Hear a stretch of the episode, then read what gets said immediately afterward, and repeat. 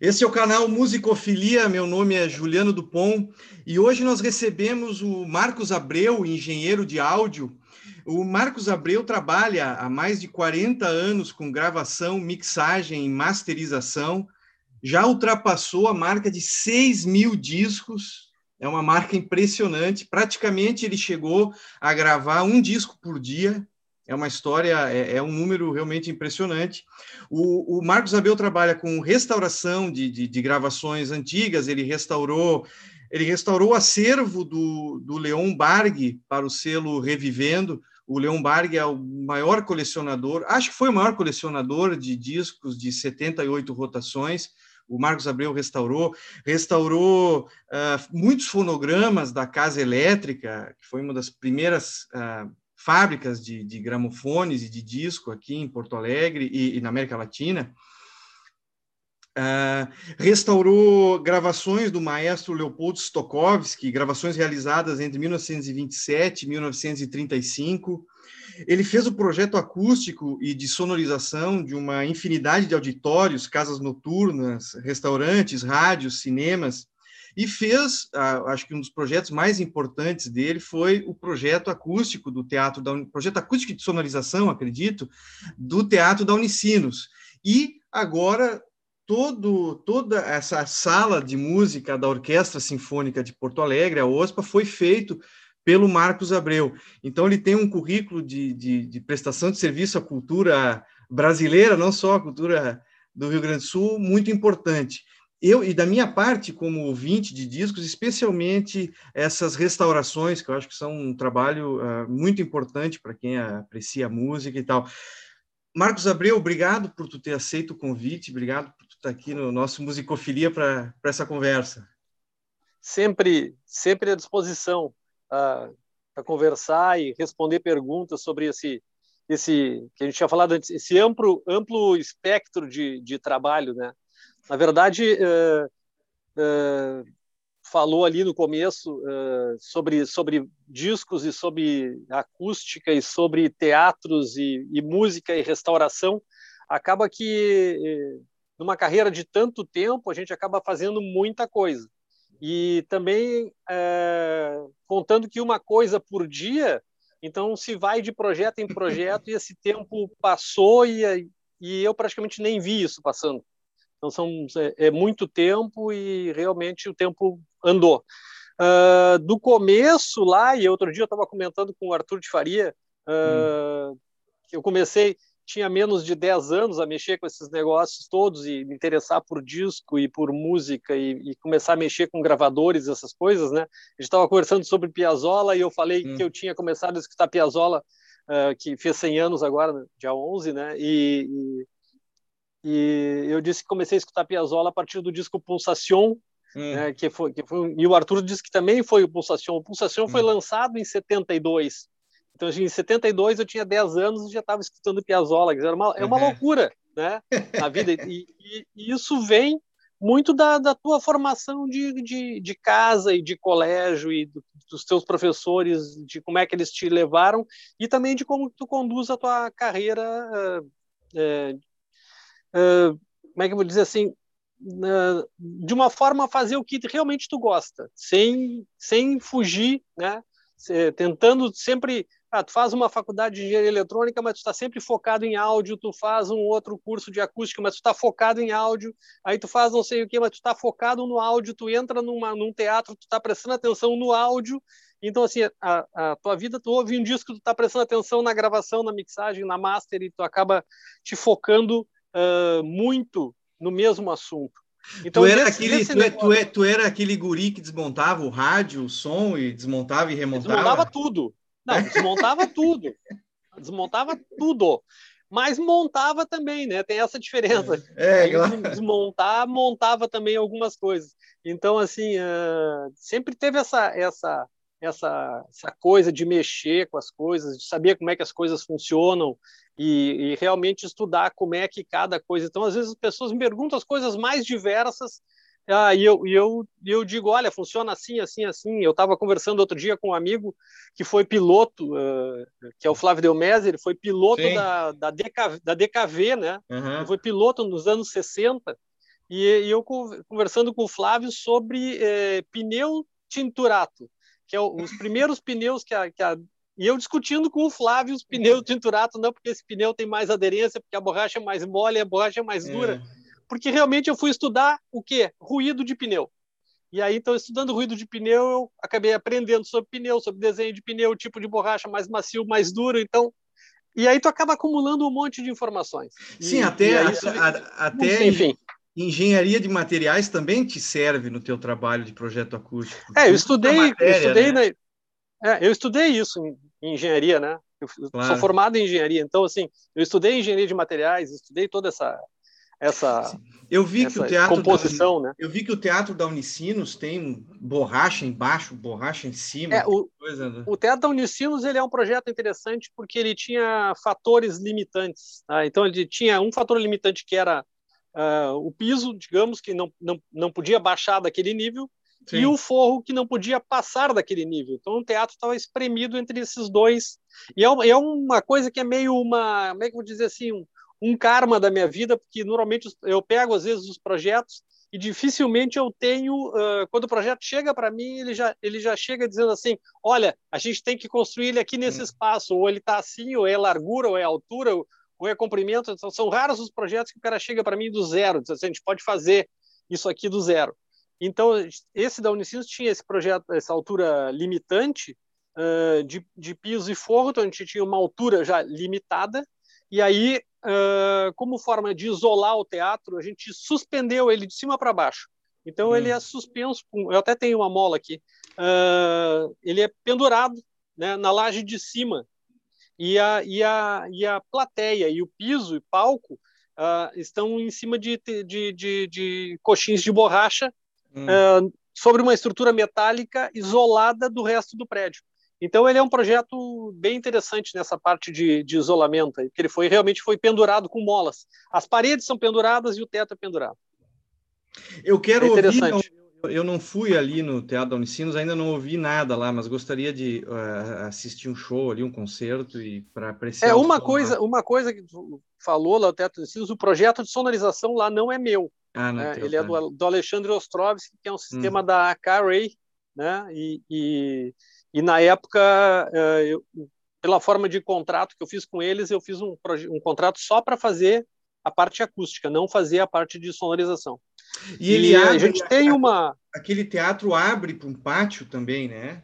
É, ele tem umas, umas, umas portas basculantes no fundo do palco. Quer dizer, o fundo do palco é basculante, que são hum. uns difusores de dois lados. Né? De um lado ele é difusor, do outro lado ele é refletor e depois ele tem uma, uma, uma parede inteira de painéis de vidros, de, de, vidro, de vidros duplos, que também abre para a rua, possibilita usar como, como um anfiteatro, né? fazer apresentações para fora.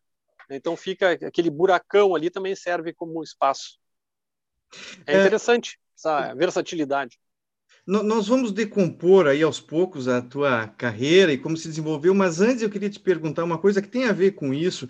Não são tantos os lugares que, te, que, que se preocupam, aliás, acho que são muito poucos os restaurantes, uh, bares e, uh, e arquitetos em geral que se preocupam com acústica, né? Uh, eu tenho a impressão que, no, que a nossa sociedade não tem assim a dimensão que o impacto, a dimensão do, do impacto que o som tem na nossa vida.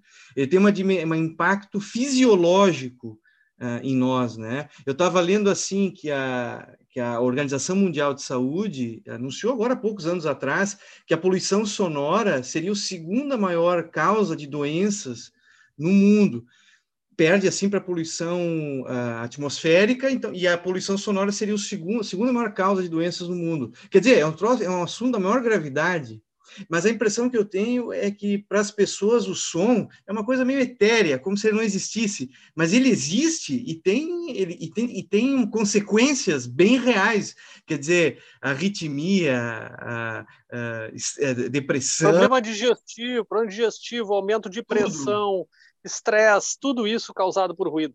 É. Na verdade, é a segunda pior forma de poluição que se tem no mundo hoje, é a poluição é. sonora. E é. pouca gente está preocupado com isso. Por, te dar um exemplo bem simples. Se uma pessoa, por exemplo, reclama do ruído de um carro de som, é, São Paulo é uma coisa bem bem comum o carro do ovo, o carro não sei o que, o carro não sei mais. Aqui em Porto Alegre a gente tem algumas vezes circo, às vezes tem um avião de som voando. Se uma pessoa reclama hoje de um carro de som, é, automaticamente já vem alguém dizendo assim, deixa o cara trabalhar. É. Né? Mas, mas não se dá conta de que aquela poluição está afetando toda uma comunidade. Então, a poluição sonora afeta todo um entorno por uma norma nacional que obviamente não é cumprida, como muitas outras, claro. uh, é proibida a circulação de carros de som ao redor de órgãos públicos, escolas, hospitais, é. casas de repouso. Então, praticamente, o, o, o, carro de som não pode circular. Só que, se eu fizer uma reclamação, digamos aqui Porto Alegre, para 156, dizendo, olha, tem um carro de som aqui, eles vão dizer, olha, liga para a EPTC. Aí a EPTC vai dizer, olha, som não é com a gente, é com a SMAN. Uhum. E aí tu pega e liga para a SMAN e a SMAN diz assim, não, mas é móvel, móvel é com IPTC. É, então é. eu tenho aqui eu tenho aqui um documento da SMAN que diz carro de som não é com a SMAN, é com a IPTC. Mas a IPTC não fiscaliza, então não, esquece, não adianta. É. é. muito complicado. Eu brigo muito por isso. Eu quero uma normatização uh, rigorosa e quero fiscalização. Mas eu sei que é difícil de fiscalizar. Fizeram essa lei aí agora contra os foguetes, né? Tipo, ah, o foguete. Mas como é que fiscaliza um foguete que é um estampido que dura um milissegundo? É. E aí, onde é que foi o foguete? Chama a polícia, o cara soltou um foguete. Mas onde é que estava o cara? É, quantos decibéis tinha o foguete? tinha, né? Já era. Então, assim, eu sou pelo, a favor da proibição do foguete. Proíbe o foguete, acabou na fonte. Carro de som também. Antes de dizer onde pode, onde não pode, tu proíbe o carro de som, ou então tu diz assim, pode circular, mas o teu nível é, sei lá, 50 decibéis, 50, 55 decibéis é o teu nível máximo, e vai ser aferido a um metro do carro e acabou. É isso, mas não tem quem faça, é muito difícil. Eu tive uma vez, eh, uma, no interior, uma cidade, eh, houve uma competição de som automotivo. Tu deve imaginar o tipo de inferno que, que é isso, né?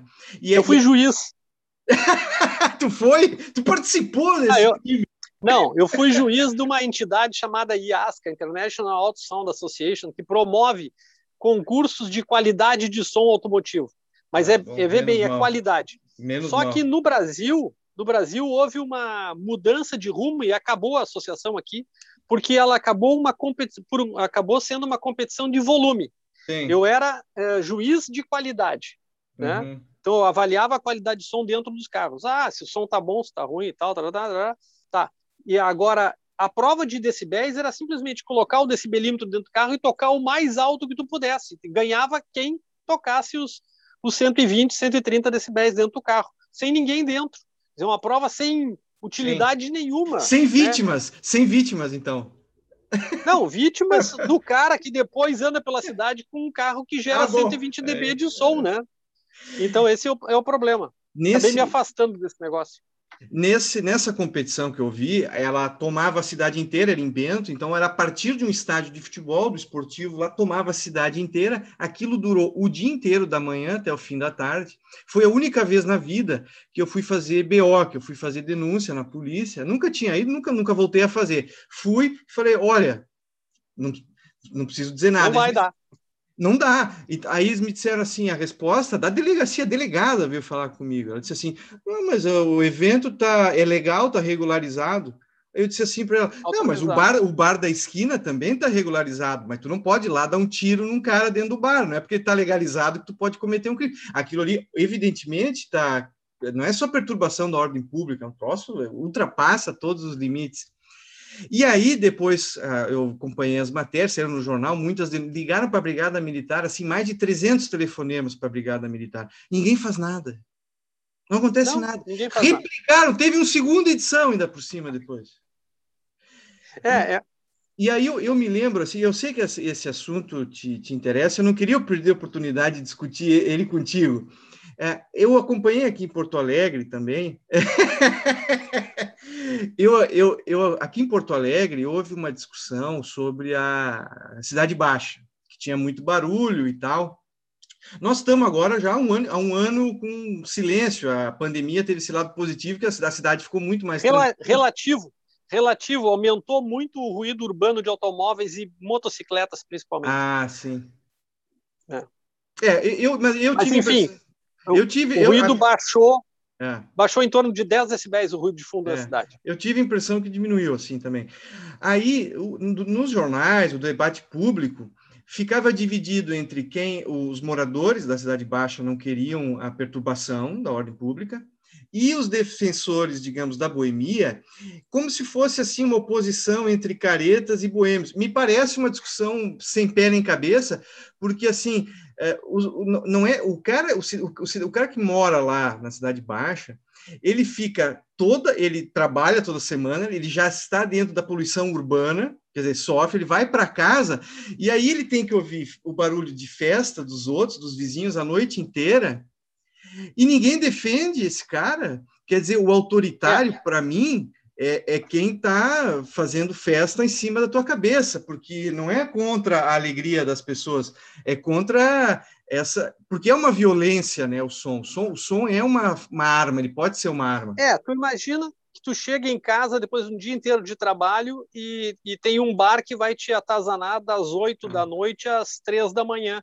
cara, tu não vai conseguir trabalhar no outro dia às 8 da manhã de novo, tu não vai ter não vai ter, não vai ter dormido direito. Então, não assim, dormiu, é. a norma, a norma, aí, aí, aí existem, existem as coisas de norma. Então, o decreto municipal 8185 aqui de Porto Alegre é muito bom, a lei a chamada lei do ruído. Ele é um decreto que estipula que a partir de determinado horário uh, só pode a, a emissão sonora só pode passar de 5 decibéis acima do ruído de fundo hum. que é bem pouco. Mas acontece que isso não é cumprido e, e a gente teve não. um desmanche na, na, no órgão municipal, na ESMAN, no caso, então uh, praticamente não tem fiscalização nenhuma de ruído. Não. Agora, se fosse realmente cumprida essa, essa norma dos 5 decibéis, seria, seria muito bom para a cidade, mas é muito difícil. É muito difícil porque realmente não tem fiscalização. Acaba, esses processos acabam no Ministério Público, porque as pessoas vão para a promotoria e o promotor pede um perito que vai fazer uma perícia e aí o, vai, o, o, o, cara que gera o barulho vai ganhar um prazo para poder recorrer desse barulho ou fazer a reforma de correção e, e um novo perito. E nesse período passou um ano. Mas tu falou é, então norma de 5 decibéis, me explica, não entendi isso. São cinco, pela norma, uh, só pode ultrapassar 5 decibéis acima do ruído de fundo. Então a prefeitura tem um mapeamento das, das ruas ou faz uma hum, medição no horário é. em que não tem ruído, né? faz um, uma medição no horário que o, digamos, o bar não está funcionando, tá. ou, ou sei lá, a fonte geradora não está funcionando, eles medem o ruído digamos, vai eh, de noite no, em Porto Alegre, esse ruído vai ser em torno de 30, 35 decibéis, e ele não pode, digamos, durante a operação dele, passar de 35. Ele não pode estar a 5 decibéis acima desse ruído de fundo. É uma lei muito rígida, mas realmente ela não é cumprida. Então, uh, e acaba rolando tudo isso, acaba na justiça e o processo anda muito, uh, fica muito longo. As pessoas às vezes desistem, ou o bar fecha, ou a pessoa se muda e o processo não termina nunca. Não, Eu acho é... que a prefeitura tinha que chegar, medir, autuar e acabou. É, então também. é. E dá um Mas prazo a... para consertar, né? Mas aí também tem um aspecto assim, eu vejo que no interior tem muito, nas praias tem muito, que assim, o cara que chega lá, eu, eu, eu vi isso assim, é, os caras não, eles não entram em bar, eles vão com o carro, levam um, um, isopor de cerveja e ficam das 10 da noite até as 7 da manhã na frente da tua casa. Aí tu chama a polícia, eles desligam o som, param tudo, aí a polícia diz que não tem o flagrante. Eu acho que a sociedade também não tem a coragem de, de, de demandar assim, porque tem, tem muita gente, eu acho que posa de boêmio, de como se estivesse defendendo a alegria, como se fosse alegria contra a caretice. Não é verdade isso, né? Porque festa Mas boa, é o que eu falei. Festa boa é a que tu participa, festa dos outros que tu não tá, ela trai uma desgraça. Claro. Não, ainda mais na frente. Uma vez eu perguntei para um vereador aqui em Porto Alegre se ele, numa discussão dessas de, de ruído, ele, ele estava claramente defendendo uma, uma operação uh, barulhenta. E eu perguntei para ele se ele gostaria que aquele bar fosse instalado embaixo da casa dele. E ele disse que não. Eu digo, então está respondido. Né? Se tu não quer esse bar embaixo da tua casa, por que, que tu quer esse bar embaixo da casa do outro? Né? É. Então, isso, isso acabou eu tendo que ir para frente do juiz para porque esse processo estava na justiça já, é, dar explicação para o juiz sobre, sobre como é que isso funcionava, qual, qual era a, a, normatização e tal, para esse processo andar. Acabou a casa fechando e, e, e mas não, não, o problema não foi resolvido, provavelmente vai abrir outra no mesmo lugar, né?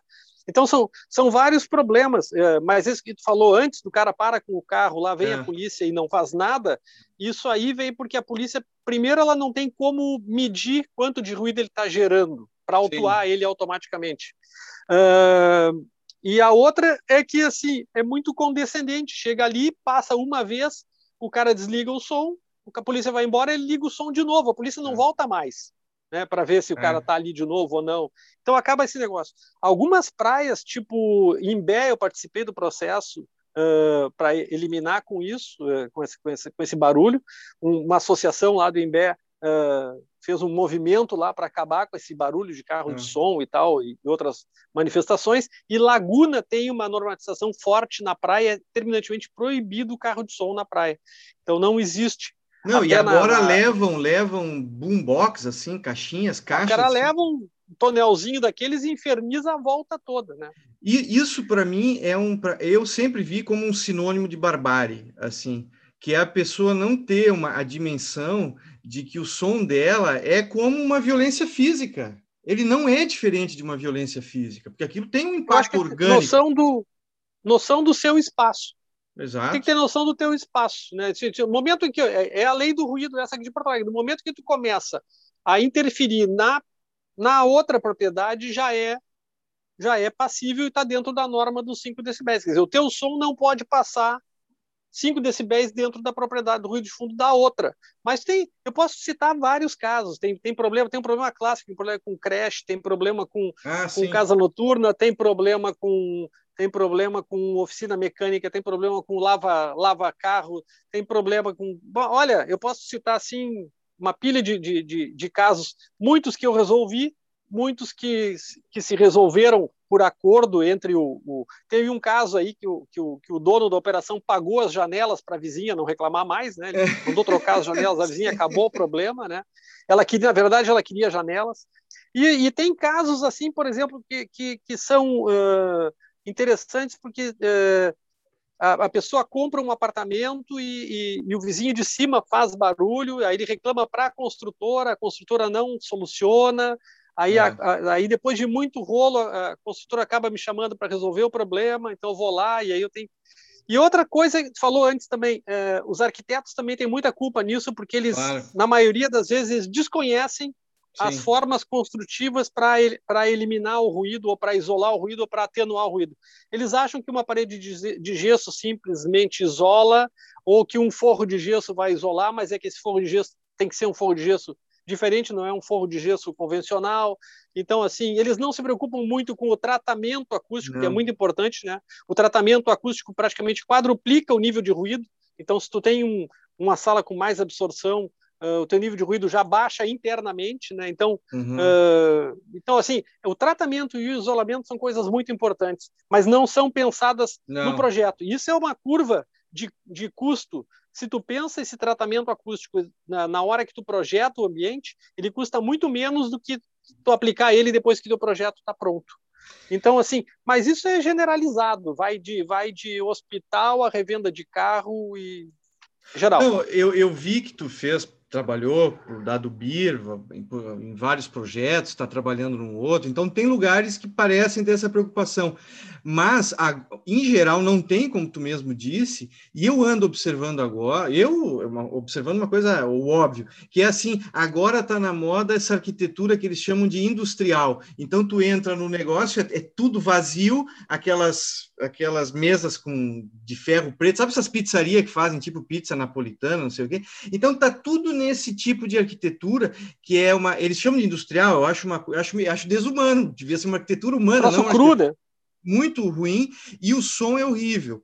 E eu li uma matéria, acho que foi no New York Times, não sei, uma matéria da imprensa americana, e o cara tinha uma tese. A tese do, do, do, do articulista era o seguinte: não é que eles não pensam em aqui acho que aqui no Brasil não se pensa mas no, ele, a tese dele é o seguinte se é, é estratégico é intencional um ambiente acusticamente insuportável por quê?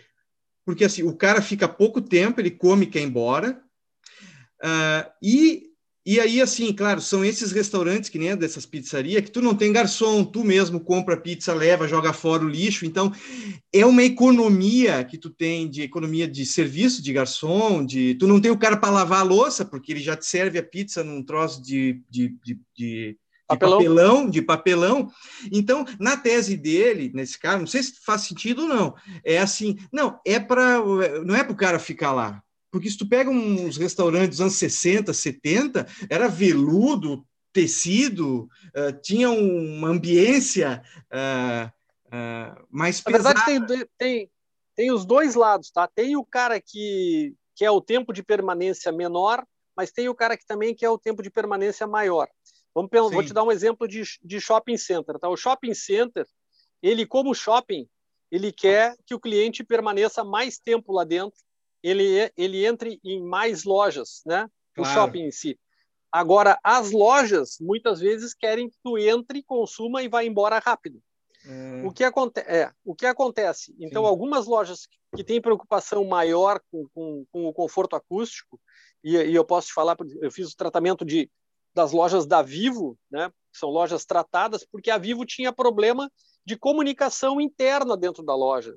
O nível de ruído era excessivo e, e, e, e, o atendente não conseguia conversar com a, com a pessoa, então não conseguia atender a demanda. Tinha muito erro de comunicação, é, muita falha de inteligibilidade, é, muito estresse de funcionários. Então eles resolveram tratar as lojas e hoje a Vivo trata há uns, acho que há uns quatro anos que eu trato as lojas da Vivo, elas são todas tratadas para ter um nível de ruído menor. Então, uh, os shoppings se preocupam em ter um nível de ruído menor para aumentar o tempo de permanência, enquanto que algumas operações fazem isso que tu falou realmente para que a pessoa entre, consuma e vá embora. Só que essa pessoa fica tão estressada na operação que ela sai dali e vai embora do shopping também. Então, alguns shoppings, tipo Iguatemi, fizeram, uh, trabalhei num projeto para uma campanha para redução do nível de ruído interno dentro uhum. do shopping Iguatemi, né, e se reduziu em torno de 8 decibéis o nível de ruído interno do shopping. Seu projeto já tem uns 10 anos, mais ou menos.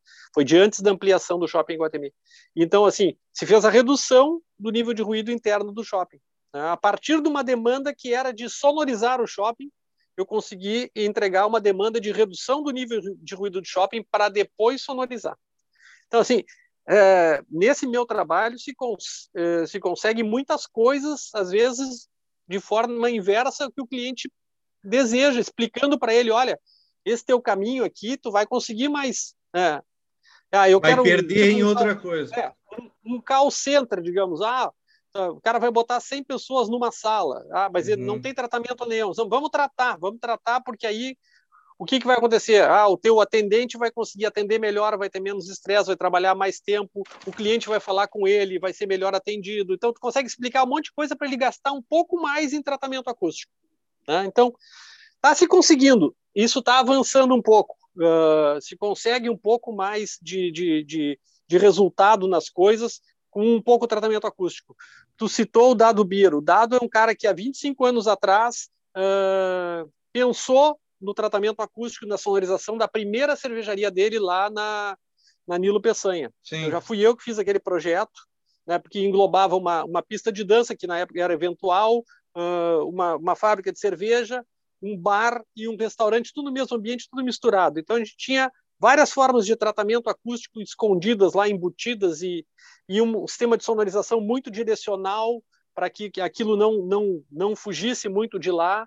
Então, assim, tinha um restaurante tratado, um bar tratado, uma pista de dança tratada, era tudo para funcionar da melhor forma possível.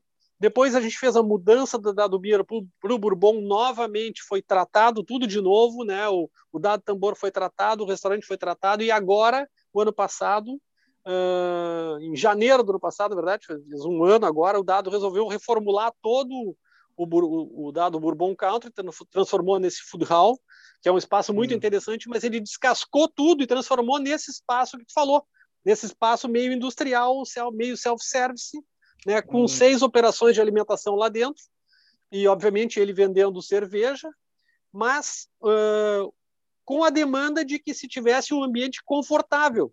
Hum. E com isso, novamente, eu trabalhei para recuperar a, a, acústica de tratamento que a gente tinha antes. Então, hum. se, se, se for visitar o dado Beer do Bourbon Country, tu vai olhar que ele tem placas acústicas espalhadas aleatoriamente pelo forro, que são simplesmente para deixar o ambiente tratado, né, com, reduzir o nível de ruído e, e ter uma, um nível de sonorização uh, próxima. Tu consegue ouvir o som bem presente, né, tem uma sonorização legal, uh, sem que ela, que ela seja interferente. Então, as, as conversas não se interferem, uh, uhum. o som está ali para mascarar esse ruído de fundo. As, os, a, outra fato importante, os restaurantes, as, dentro dos restaurantes, das cozinhas são tratadas. Então, assim, uhum. aquele ruído de, de prato e lavagem de prato e talher e não sei o que, não sei o que mais, aquilo tudo não vaza do restaurante, do, da operação de cozinha para dentro do salão do restaurante. Então, assim, são vários detalhes e o Dado é um cara que tem essa preocupação. Ele se preocupa com esse conforto do cliente. Sim. Mas isso depende muito do proprietário. O proprietário claro, tem que ter claro. essa visão de conforto e de experiência sonora, que é uma coisa que se, se pensa muito hoje, essa questão de experiência sonora. É, eu acho sempre que o som foi muito preterido é, pelas pessoas. Acho que a gente tem uma cultura muito visual e o som não é não era tão levado em consideração, não era percebido como uma coisa importante. Mas tem esse conforto acústico que faz a pessoa querer voltar, querer ficar no ambiente, permanecer ali, né? Uhum. É e, com, e ob, obviamente, se permanecer mais, vai consumir mais. Né? Num lugar tipo lá, o, o dado Food Hall, tu vai entrar lá, tu tem seis operações, tu vai sentar, ele, ele funciona meio como um ambiente de trabalho também, tem mesas, tu pode sentar lá, trabalhar, comer, Uh, tu vai ter um ambiente agradável, a sonorização não vai te incomodar, uh, tu vai poder fazer uma reunião, eu mesmo já fiz reuniões lá, então tu consegue eh, eh, um ambiente eh, mais agradável, mais limpo, ele está muito mais claro, Sim. o pé direito mais alto, é tratado, uh, então assim, são, são vários fatores que vão te levar a ir e voltar e gostar do ambiente. E fica uma coisa meio subliminar, tu gostou do ambiente e não sabe por quê, Muitas claro, vezes é porque ele é mais silencioso, ele tem mais conforto acústico, aquilo te causa menos, tu te alimenta melhor, porque tu não consegue, num ambiente muito não. ruidoso, tu não consegue comer direito. Aquilo te agita e, é, e, e não vai te fazer bem. É. Então é melhor ter mais silêncio. Não, Mas com certeza, a acústica foi preterida por muitos anos. Muito, muito. Não, ainda hoje, eu acho que é, em geral, as pessoas frequentam ambientes muito de volume muito alto. A lancheria do parque, por exemplo, que é um lugar tradicional em Porto Alegre, é um que, que tem um monte de méritos, né? Tem muitos méritos, mas tem um grande demérito que o som é horrível, não dá para ficar muito tempo ali. Então, acho que se sofre muito com ambientes assim, é, ruins. E é, acho eu já tive e, e o som, o, o nível de ruído, para mim, para ti também deve ser um critério de exclusão. Quer dizer, um lugar barulhento, tá, eu não quero ir. Tu quer ir conversar com, a, com, uma, com as pessoas, tu quer ficar bem né, num lugar. É um critério Exatamente. de exclusão. Tu quer conseguir conversar, tu quer ter um certo conforto, ainda mais tu vai sair com amigos, tu quer conversar, tu não quer ficar gritando, né? É com outro, né? Então, assim, já aconteceu de eu chegar no restaurante, o cara abrir a porta e saiu aquele monstro sonoro lá de dentro, eu virei as costas. Eu virei as costas imediatamente, né? E o, e, o, e o porteiro me disse, senhor, tem, é, tem, tem vaga? Vivo. E eu disse, eu digo, é, é, mas, mas tem esse barulho todo, não vou entrar. E olha, me mandei, não voltei mais. É. E não volto mesmo. Não, não. É muito chato. E aí tu tem um problema adicional, que é o problema da música. Tanto da escolha da música, que às vezes não, não é. Parece que não está adequada àquele ambiente, ou não, não combina esteticamente com o ambiente. Às vezes o cara investe muito uh, no, nos móveis, ou investe no ambiente, assim, no visual, mas não pensou uma música adequada. E o pior, às vezes, é o volume. Quer dizer, tu tem um ambiente que já é de natureza é, ruim acusticamente e o cara ainda sobrepõe uma massa sonora. Bom, aí, mas é uma tortura, né? É um, é um lugar de tortura. é, um, é um lugar de tortura, realmente. Fica, fica insuportável. Eu acho que a, que a, a tua playlist tem que ser adequada ao teu ambiente, mas com, tem, tem uma, uma, uma assim, um modernismo hoje que, que empurra um pouco a música para esse tipo de música mais densa. Então, tipo, para animar o ambiente, o cara bota um negócio lá mais animado e tal, com um gravão batendo no teu ouvido, achando que aquilo vai, vai animar. e não está, na verdade, não está animando, está irritando, né? É. Mas eh, também existem pessoas especializadas em criar um, o, o, playlist adequado para o ambiente, né? Então, você tem alguém que, que pense num playlist, ah, esse ambiente aqui é legal, ah, esse aqui eu vou colocar um, uns negócios, maluque, maluquice, né? Vou colocar uma música New Age que vai ficar mais legal. Ou então um restaurante árabe. Um negócio, negócio, restaurante árabe. Tu entra é. ali, obviamente tem música árabe, né? não vai estar tá tocando ali um, um, uma outra música. Ou então, ah, tu vai num, ah, sei lá, um restaurante é, banquinho violão, vai estar tá tocando o quê? Ah, bossa nova, jazz, não sei o quê, não quer mais. Então, então assim, tudo isso uh, é um conjunto. Uh, a decoração, o ambiente, a é. sonoridade do ambiente, uh, a, a, a, a, música que está tocando, e aí já entra em outras questões também, vai adiante, né? O tipo de atendimento, tudo isso junta para que o ambiente fique uma coisa, um, um, pacote fechado, funcione, né? Às vezes o cara diz, ah, pois é, abriu um restaurante, mas não funcionou, não deu certo e tal, blá, blá, blá. mas algum problema em algum lugar tinha que isso aí não levou gente para lá, né? Algum problema tem, ou é atendimento, ou é a música, o ambiente não é bom, a comida não é boa, alguma coisa falhou.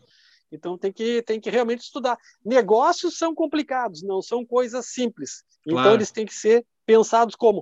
Uh, eu acho muito interessante no, no, nos Estados Unidos existe essa, eu acho que é o lugar onde mais existe isso, é que as coisas são muito pensadas. É. Então, é, o próprio mercado da música é, lá é tratado como indústria. Sim. Então, assim, ontem eu estava vendo o Grammy ontem, o Grammy, o Grammy ontem é, foi o exemplo da, da, da, do pensado, né? Porque aquilo ali era exatamente um, um, um, um, assim, um, um, uma apresentação do mercado atual da música. Então estava só o pessoal levou prêmios só quem tá no quem é top, quem aparece, quem né? então assim, não teve chance para muita chance para novo, para novidade. Então o mercado tá, tá tá te forçando a isso.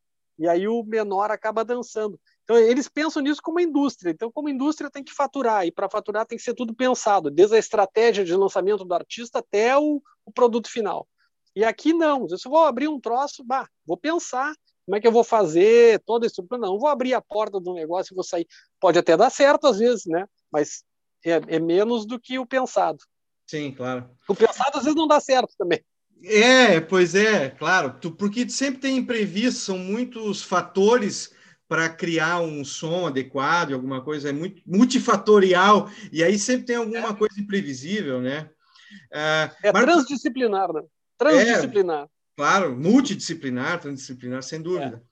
Marcos Abreu, eu tenho algumas dúvidas que eu, que eu, que eu quero perguntar para ti. Uh, por exemplo, eu ouvi, uh, eu entrevistei o Marcelo Nadruz agora há pouco tempo aqui, entrevistei todo mundo do Raiz de Pedra, né? Sou fã deles e tal. O Nadruz fez um disco contigo, que é aquele disco do que ele gravou na Catedral. Catedral. Na Catedral. É um disco que tem cítara, órgão, coro, uh, violino, é, é um, ele tem um, um, conjunto de instrumentos muito pouco usual. Mas a minha dúvida é a questão do lugar. Uh, tem um pé direito alto ali, por exemplo. Muito. Muito. Isso ajuda, é pior ou é melhor? Igreja é bom ou é ruim? Como é que tu li, como é que é isso? Eu acho que isso, isso fecha com, muito com o que a gente estava falando. Uh, depende do tipo de música. Né? Ah, claro. Uh, se é uma música que precisa desses tempos maiores, é melhor tu gravar num ambiente que tenha esses tempos maiores. Na verdade, o Nadruz uh, foi uma escolha de gravação porque aquele órgão, a música dele uh, tem uh, órgão, seis cantores, marimba, vibrafone, dois alaúdes e cítara. Ah, é, cítara então, me confundindo, é isso, tá certo. Uhum. Então, assim, a gente escolheu pelo, pelo órgão da catedral que havia sido reformado. Né? A outra opção seria a capela do padre Renato, ali, no irmão Renato, ali uhum. em Canoas, né? do La Salle, que também tinha a opção, mas lá não tinha o espaço necessário para colocar todo esse, esse pessoal tocando junto. Como a gente ia gravar aquilo para DVD também, ao mesmo uhum. tempo, né? tinha travelings e câmeras e tal, um DVD dirigido pelo pelo Carlos Gerbasi, uh, uh, precisava desse espaço todo lá na capela do, do, do irmão Renato, ou mesmo na igreja da, da, São José, que tem um órgão grande também. Sim. Eu já gravei um, um oratório com, com, o Coral 25 de Julho lá na, uhum. na São José. É, foi um problema de logística porque o órgão ficava em cima no, na, na, na, igreja, né, tipo no mezanino, e o coral ficava embaixo. A gente tinha que ter uma câmera com o organista mostrando para o coral, né? Uhum. Então assim, e a regência de baixo para cima, tudo complicado. Ali a gente Sim. conseguiu com o Cláudio Ribeiro, o, o maestro, uh, juntar todo mundo numa forma mais ou menos sinfônica. O órgão no fundo, os cantores do lado esquerdo, marimba e vibrafone do lado direito, os alaúdes no centro e a cítara um pouco para o lado. E, e, a questão do espaço da catedral uh, realmente tem um revérbero muito longo, mas uh, isso tudo depende da distância crítica que tu usa os microfones. No caso ali, eu usei um microfone uh, de ambiente geral, né? um AKG C24, captando tudo, que é um microfone, um AKG estéreo, né? e depois microfones direcionais para todo mundo.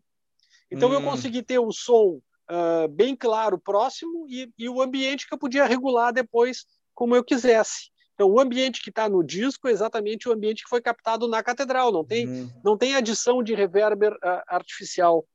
Que é uma coisa que eu gosto nos meus trabalhos, quando, quando eu gravo, é, é de não utilizar reverbers artificiais. Até, às vezes, até a pessoa se obriga a usar, porque tu precisa Uh, uma coisa que eu falo muito de, de, questões de mixagem, que é a coerência entre as, as pistas gravadas.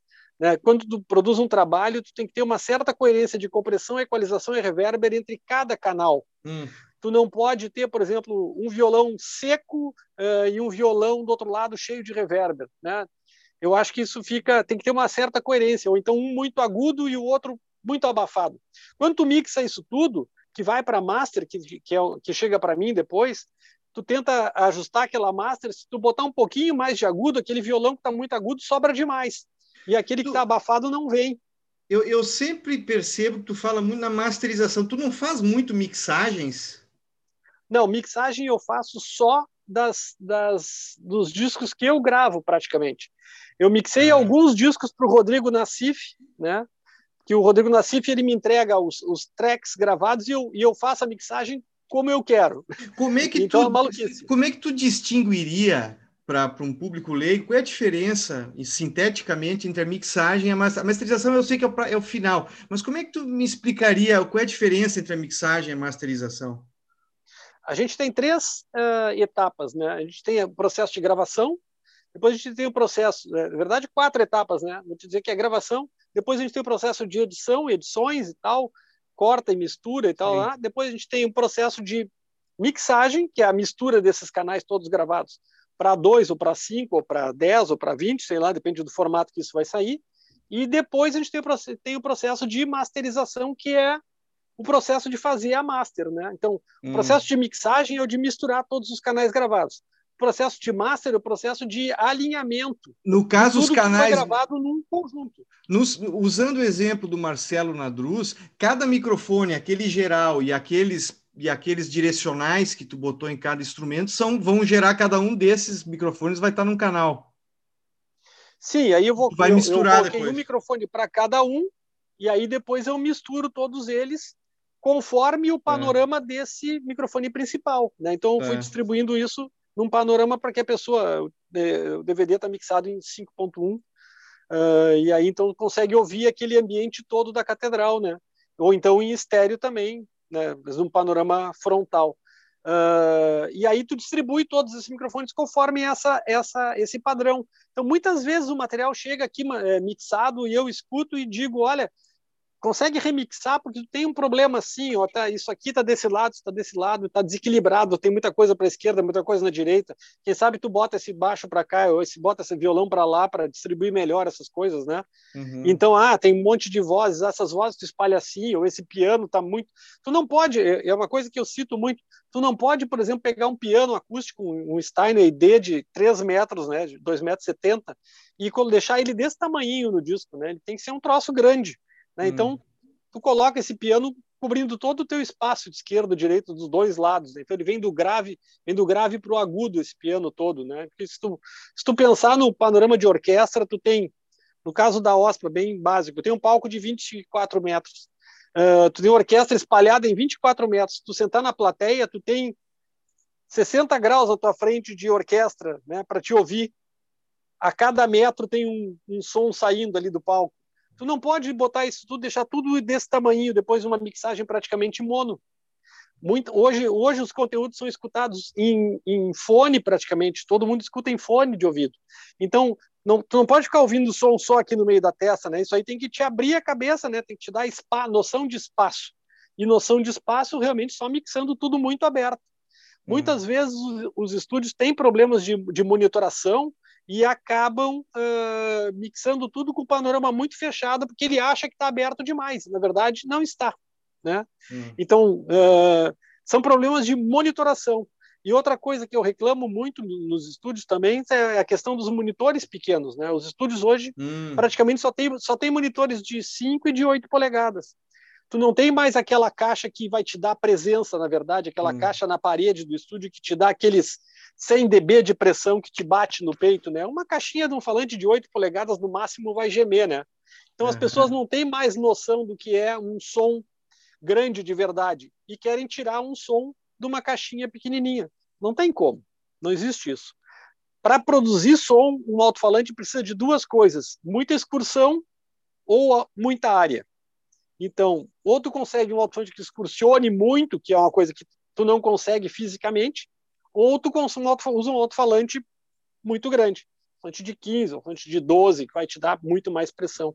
Então, assim, eu sou partidário entre que os estúdios têm que ter um monitor pequeno, mas eles têm que ter os, os monitores grandes pregados na parede lá também, que é para dar esse, essa impressão que o cara está ouvindo aquele negócio que é real mesmo. Né? Sim, e dá uma espacialidade, não né? Não, e dá uma espacialidade para o som, né? Porque. Total, muito. Muda tudo. Agora, de, depois eu quero voltar para essa coisa do som, uhum. mas eu, depois. Uh, Marcos Abreu, eu percebo que tu tem um método de gravação que eu, a, tu, tu, a impressão que eu tenho é que tu não gosta muito do estúdio, né? Tu gosta de gravar nos ambientes. Esse é o. Esse... Essa é a verdade. Porque assim, eu quase tive a impressão de que tu faz uma espécie de cinema direto. No cinema direto, o cara faz o documentário, ele leva a câmera lá, ele grava o que está acontecendo, e o filme é um documento daquilo que realmente ocorreu. É, tu, a impressão que eu tenho e, é que tu faz o, o documento daquela apresentação. Quer dizer, os músicos vão gravar o disco contigo, tem que se apresentar e tu vai documentar aquela. É, é isso é uma, é uma, é uma coisa de, de uma noção de realidade. Porque, assim, uh, lá em 1900, sei lá, 1900, quando se começou a gravar, 1880, começou a gravar cilindro, até 1925, quando trocou de sistema mecânico para sistema elétrico, uh, e depois ainda, de 25 até 1950 e, 50, 45, 50, quando começou a, começaram as, as gravações é, com mais, é, mais canais, né? Em 58, quando começou a gravação estéreo, e depois que começou a gravação multipista e tal, sempre se executou aquilo que se escuta nos discos é o real, é o que foi tocado. Praticamente não tem edição. Não existia edição. Né? A edição começou depois de 45, quando apareceu o gravador de fita. Você podia gravar um pedaço do take, cortar a fita, emendar e, e usar um, uma outra peda um pedaço do take. Uma gravação que eu acho interessante disso aí é a gravação do Canta Brasil. É... e do, da Aquarela do Brasil, uhum. uh, em 78 rotações, que elas eram músicas muito longas, elas são gravadas em dois, dois lados do 78, né? O 78 só comporta quatro minutos e pouco cada lado. Quem então, era o Inhatali? Orquestra... Era o Inhatali? Não? Era o é, Inhatali. É, arranjo, arranjo do Inhatali, né? Mas aí a orquestra ficava fazendo segurando aquilo ali, aí termina o disco, tu vira, ela continua segurando e começa a música de novo do outro lado. É. Então, são, são gravações sensacionais que eu restaurei isso para Revivendo e, e para EMAI, né? Então, uh, esse negócio da realidade eu acho muito importante, porque ele mantém o clima daquilo que está acontecendo. E por muitos anos eu gravei a OSP, gravei a Orquestra de São Pedro, a Orquestra da Ubra, a Orquestra de Sinos, né? todas essas orquestras, e, e muitos discos foram gravados assim, uh, diretos, colocando aquilo ali e gravando em dois canais, ou em PCM, ou em rolo, ou em DAT, mas sem nenhum tipo de edição. Aquilo dá um clima nos músicos que dificilmente tu consegue no estúdio. Eu não sou contra gravar no estúdio, é uma coisa pessoal minha, que eu não gosto de ficar lá naquele negócio de e grava um pedacinho, corta, grava outro pedacinho, corta outro pedacinho. Vou botar, vou botar uma voz, aí tu grava três palavras, corta quatro palavras, corta cinco palavras, corta e vai, e vai gravando aquilo tudo aos pedacinhos, né? Então eu gosto daquele negócio que é íntegro, que é inteiro. Que aí não tenho nada contra que a pessoa grave, né? Tá, é a forma de gravar de cada um, é uma possibilidade tecnológica, mas eu acho que chegamos num ponto de exagero.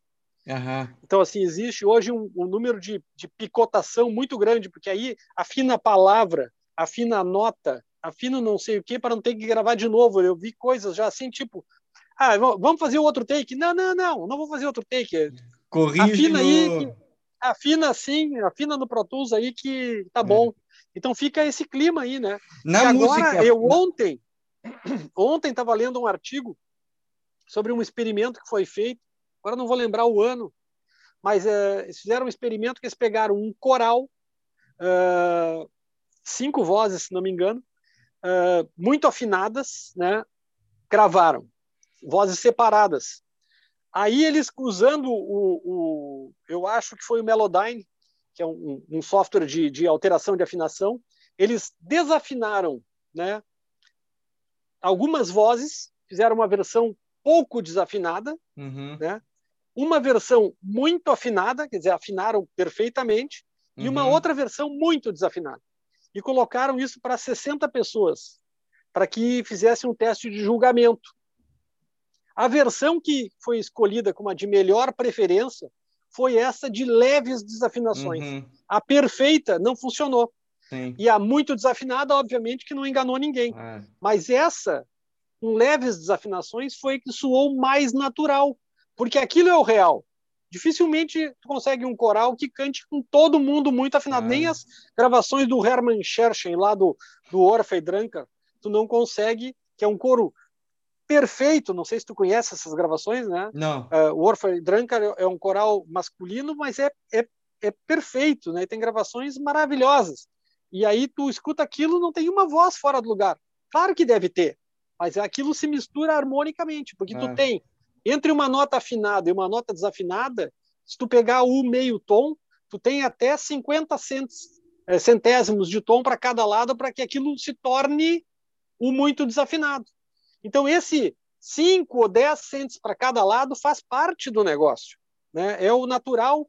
O próprio piano, se tu pegar as três cordas do piano e afinar elas em uníssono, não vai funcionar. O que vai uhum. fun funcionar é quando o afinador sabe quanto que ele coloca fora. Cada uma, uma ele coloca certa e as outras duas ele tempera. Sim, e, e, tu enriquece é o que vai dar um brilho e tu enriquece o som com semitons e harmônicos, né? Então, essa, essa instabilidade tonal ela é positiva para apreciação, né? Exatamente. Então, o perfeito, perfeito, na verdade, não existe. Tu está procurando um pouco do imperfeito, que é mas, o natural da coisa. Mas, Marcos Abreu, esse teu sistema, esse teu método, ele me parece excelente, por exemplo, para a música clássica ou para o jazz, por exemplo, em que tu documenta Sim. a performance então, tu tem a performance da orquestra, do, do solista, de um duo, de um trio, de um quarteto ou de um grupo de jazz, por exemplo, tocando junto aquela energia do ao vivo. Mas, por exemplo, eu tenho a impressão, tu pega o rock, por exemplo, a impressão que eu tenho é que no, no bom rock, vamos dizer assim, o estúdio foi usado quase que cinematograficamente. Então, tu pega o Pink Floyd, vamos pegar como exemplo, Dark Side of the Moon, ou mesmo os Beatles, né, o Sgt. Peppers, só para pegar dois álbuns icônicos. Tu tem Sim. um trabalho ali que ele é positivamente de artifício, né? Em que tu fica trabalhando as sonoridades, os times, que é um trabalho de estúdio. Tu nunca ficou tentado a, a fazer esse trabalho de como eu te disse, eu fiz as mixagens do Rodrigo Nassif e elas são muito manipuladas. Os sons uhum. são muito manipulados. Tem, tem efeitos ali uh, de espacialização e de, e de distância, de profundidade, que são muito manipulados. O, o que acontece nos discos, tanto dos Beatles quanto do, do, Pink Floyd, que na verdade é uma produção do Alan Parsons, né? que, é um, uhum. que, é o, que era, o, era o chefão do Abbey Road, na verdade, na época, um cara que tem uns discos maravilhosos, o Alan Parsons também. Né? E o que, que, eh, o que acontece? Eles, eles tinham muita manipulação sonora, eles usavam os efeitos que eles tinham na época, os recursos, é, compressão, reverber, é, equalização, eles tinham esses recursos. A minha maior bronca não é com isso. A minha maior bronca é com a quantidade de edições por track que tu faz hoje. Ah, Exatamente isso de picotação da coisa, de, de cortar, cortar, cortar, cortar, cortar, né? E, e, montando aquilo aos pedacinhos. Eu acho que isso perde muito o clima da gravação. Então eu, eu, fiz. O, o Bebeto Alves gravou em dois canais, mesmo sistema eu e o Soja gravamos lá no Porto Feliz, o, Bebeto Alves pegadas. Gravado uhum. ao vivo, o Renato Alcher mixou aquilo direto, Sim. da mesma forma como ele mixou o Raiz, direto. Né? E gravamos depois a Glória Oliveira, direto. E, e, e assim, eh, gravamos muitos espetáculos uh, no, no, Teatro São Pedro, uh, direto, assim, dois canais, né? E são trabalhos perfeitos, né? Assim, claro. Dentro desse, dessa, desse, desse, dentro desse conceito de performance, perfeitos. Ah, tudo bem, tem uma desafinada aqui, tem uma nota errada ali, mas isso aí passa, entendeu? Passa. Na hora do, do público normal escutar, passa. Não passa se o, o cara foi enviar, ah, mas tem uma notinha errada ali, ah, mas tem o não sei o que lá. Aí, aí, claro, obviamente não passa. Mas aí vamos fazer uma conta: quantos discos não passam? Né? Tem muito disco aí muito bom que tem a sua notinha errada aqui, outra lá e não sei o que, não sei o que mais. Ah, claro, os discos do Steely Dan, ah, é. o gaúcho, o não sei o que mais, que eles perderam seis meses ajustando é. um o tempo de um reverber, porque ele queria que o tempo de reverber tivesse é. o decay exato. Mas aí, claro, quando tu tem uma gravadora bancando uh, o trabalho, que tu pode entrar para o estúdio e ficar seis meses lá dentro, claro. com a gravadora pagando, fica muito fácil. Mas a não, gente não tem mundo, mais essa situação. E esse mundo acabou, né? Esse, o mundo do Steve não, acabou. Não existe né? mais. Não, não até, eu estava ouvindo até um cara que faz muito sucesso aí no YouTube, que é o Rick Beato, né? É um cara que tem um canal de música no YouTube e tal. E ele disse assim, o, acho que foi até o, o Nelson Faria perguntou para ele, vem cá, tem, tem tem uh, trabalho para músico de estúdio hoje em dia. Praticamente acabou esse músico de estúdio que o Steely Dan tinha, que eles gravavam, sei lá, desde o Wayne Shorter ao, ao, ao Steve, o Steve Gadd na bateria, grandes músicos de estúdio, né, dos anos 70, não, não tem mais esse trabalho. É, é verdade. E ah, eu tenho um outro ponto nisso que tu falou que se mexe muito hoje em dia, que é assim, a música pop feita hoje em dia, praticamente ela quase não tem mais presença humana. Ela é quase todo feita por humanos, tudo bem, mas através do computador. Ela não tem mais a presença quase do músico. Ela, eles fazem as batidas no computador, faz tudo ali no computador e tu não tem quase mais uma performance a ser gravada. E eles saturam tudo também, o volume, né? Jogam lá em cima o volume de tudo. Eu acho que isso tem uma perda grande na qualidade da nossa audição, da audição das pessoas, assim, que não se como as pessoas não têm consciência desses desses problemas, desses dessas características, eu acho que eu vejo assim os, os adolescentes, eles estão ouvindo, eles fazem a, a mixagem para ouvir já na tocar no celular, parece que deseduca um pouco o ouvido, eles não têm uma referência acústica uh, nenhuma. Volta para volta para a mesma questão que a gente estava falando antes. As pessoas perderam a noção do real. Então, hoje eu vejo, às vezes, o, o, o, cara mixando um piano no estúdio, um violão no estúdio, um violão acústico, né? E ele, ele na verdade, ele está mixando aquilo que ele nunca ouviu na vida, um piano acústico de verdade, tocando numa sala de verdade. Então ele, ele, ele transforma aquele som como ele acha, mas ele não sabe como soa aquele piano de verdade. Ou então ele quer transformar um pianinho de brinquedo, é, pianinho pequeno, num pianão grande. Não, também não faz, também não existe. Então, assim, é, a noção do real se perdeu. Essa no... e, e, uma coisa que, que eu busquei muito nesse projeto da Sala da OSPA ali foi um uma, projeto de sala que fizesse com que as pessoas pudessem ir lá escutar aquele som completamente acústico. Uh, tu entrar lá e escutar aquela orquestra, 100 pessoas tocando na tua frente, ali a 10 metros de distância, e tu escutar aquela massa sonora vindo pela frente, pelos lados, por trás, te envolvendo, né? Uh, e tu escutar todos aqueles instrumentos com um balanço equilibrado, né? Tu vai escutar contrabaixo, clarinete, oboé, é. flauta, fagote, né? E percussão e, e celesta, e não sei o que, todos aqueles instrumentos, aquilo tudo mixado naturalmente pelo ar, né? Então é essa é a noção que falta. Então as pessoas, as, é, as pessoas não têm noção, né? é, mixado pelo ar. Porque uma, uma coisa que eu, que eu tento explicar que são coisas diferentes. Né? É, se tu pensar essa, é, vou voltar para o disco do Nadruz, tá? Uh, disco do Nadruz, um microfone para cada músico, ou então tu pegar uma orquestra e colocar 88 microfones na orquestra, né? Ou então pegar um piano tem 88 teclas e colocar um microfone para cada tecla, né? Ali, ali dentro, botar 88 microfones lá dentro, às vezes eu vejo umas gravações, eu vejo umas gravações de piano com 5, 3, 4, 5, 6 microfones lá dentro, né? dentro do piano, que é um lugar que ninguém escuta piano é dentro, né? Já viu é. alguém escutando piano dentro do piano? Não, mas os caras colocam o microfone lá dentro, né? Então, assim, já é uma coisa irreal, porque tu não tá claro. tá dentro do piano. Claro. É como tu pegar o microfone e colocar dentro da boca, dentro da boca do violão, né? Coloca o é. microfone lá dentro. Então tu perde parte do conteúdo do negócio. Claro. O, o, instrumento musical, ele é, é, acústico, ele foi feito para ser escutado numa sala adequada e de longe, né? Ele foi, os instrumentos foram todos inventados para há muito tempo, eles não são novos. Então não existe essa do, do oboé escutado a um metro. Só quem escuta o oboé a um metro é o cara que senta na fila da frente da orquestra. Ninguém mais escuta o oboé a um metro, né? Tu escuta ah. o oboé a 10 metros né? depois de todas as reflexões da sala.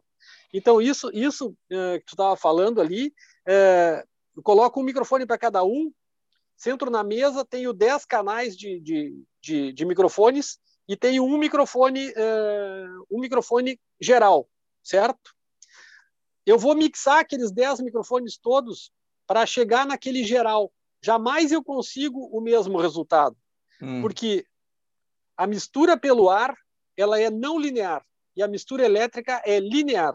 Sim. Então, se eu pegar todos os microfones e misturar todos eles na, na, mesa de mixagem, eu vou ter uma mistura elétrica. Então, eu vou ter todos os instrumentos próximos, mixados, né, todos eles é, com a sonoridade de cada microfone.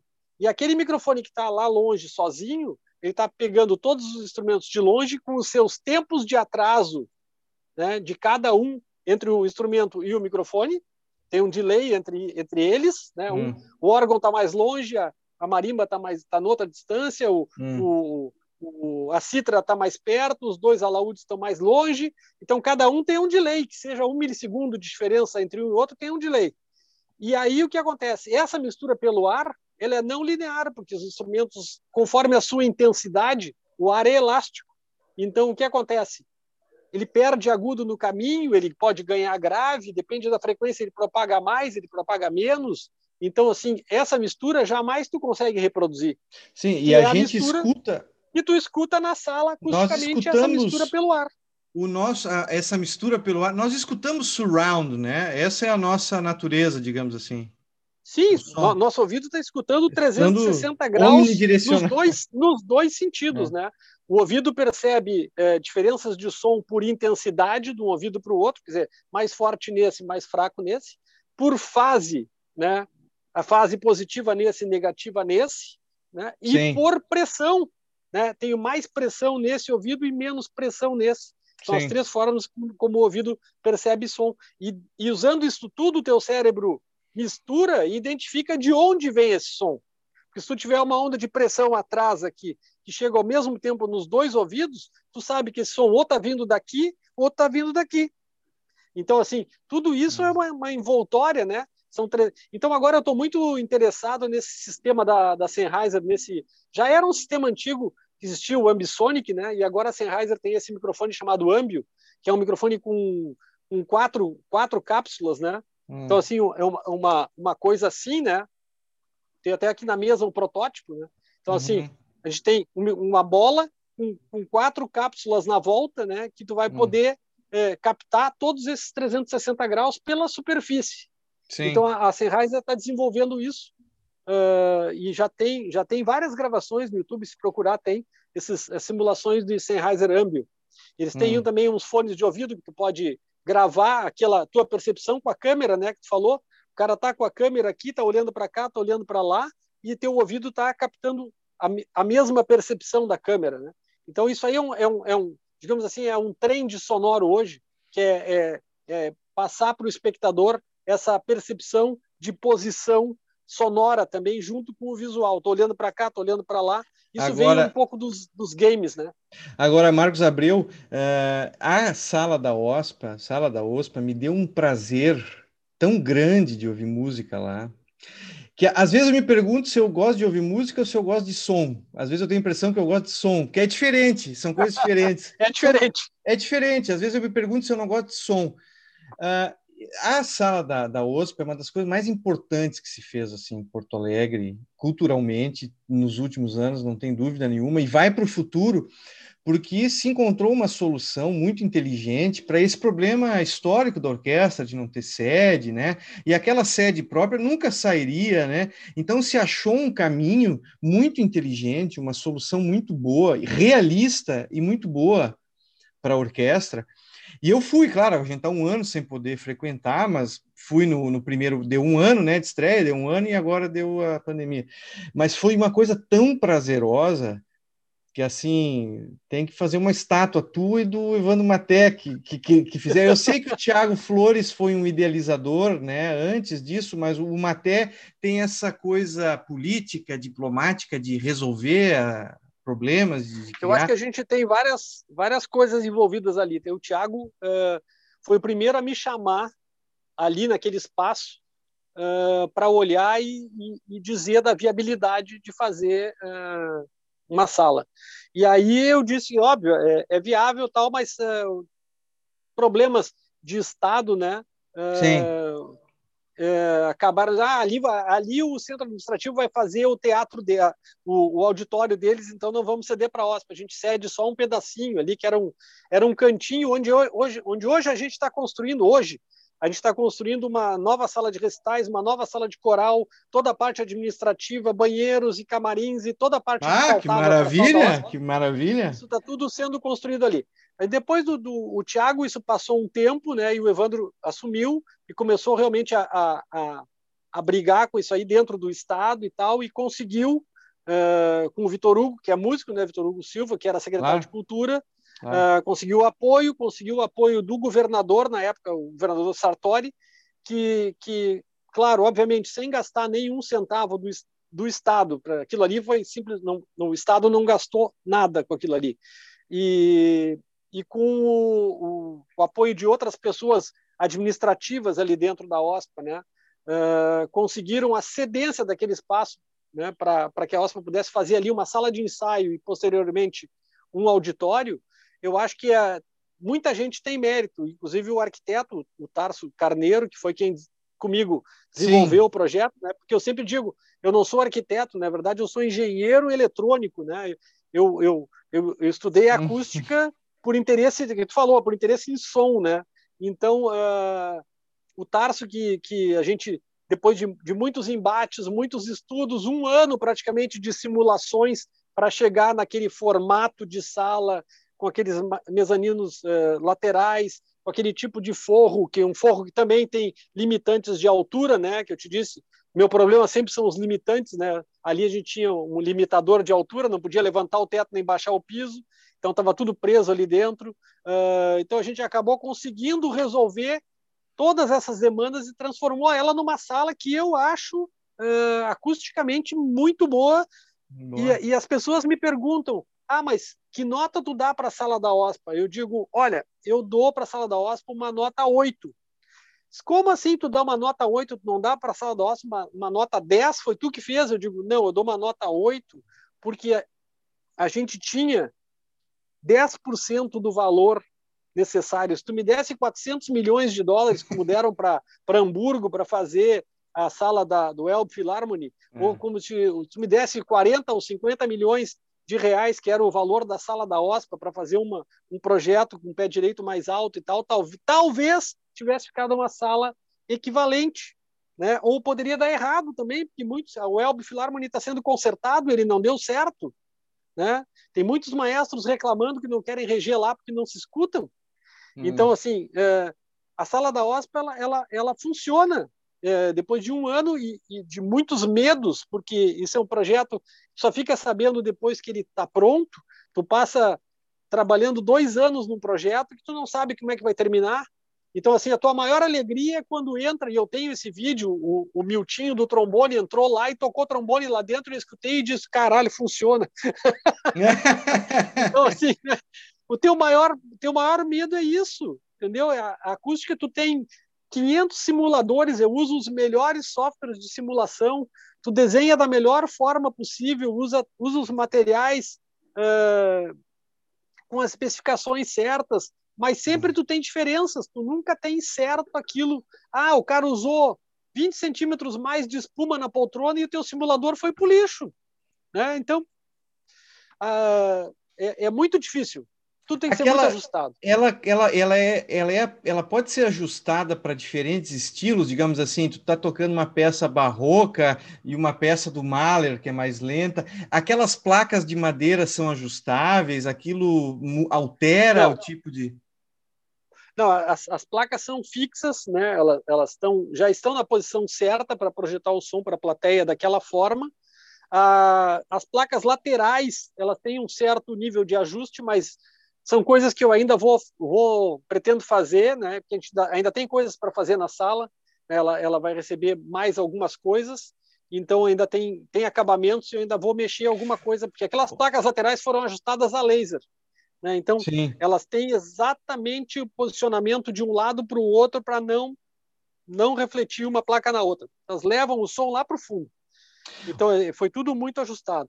Olha, eu tô com uma saudade enorme de ir lá, porque é um ah. lugar dos mais prazerosos para se ser. Porque, assim, às vezes as pessoas eu escuto e dizem, ah, mas eu não gosto tanto de música clássica. Não precisa gostar, é só sentar é confortável e tu vai ter um prazer sonoro, son sensorial.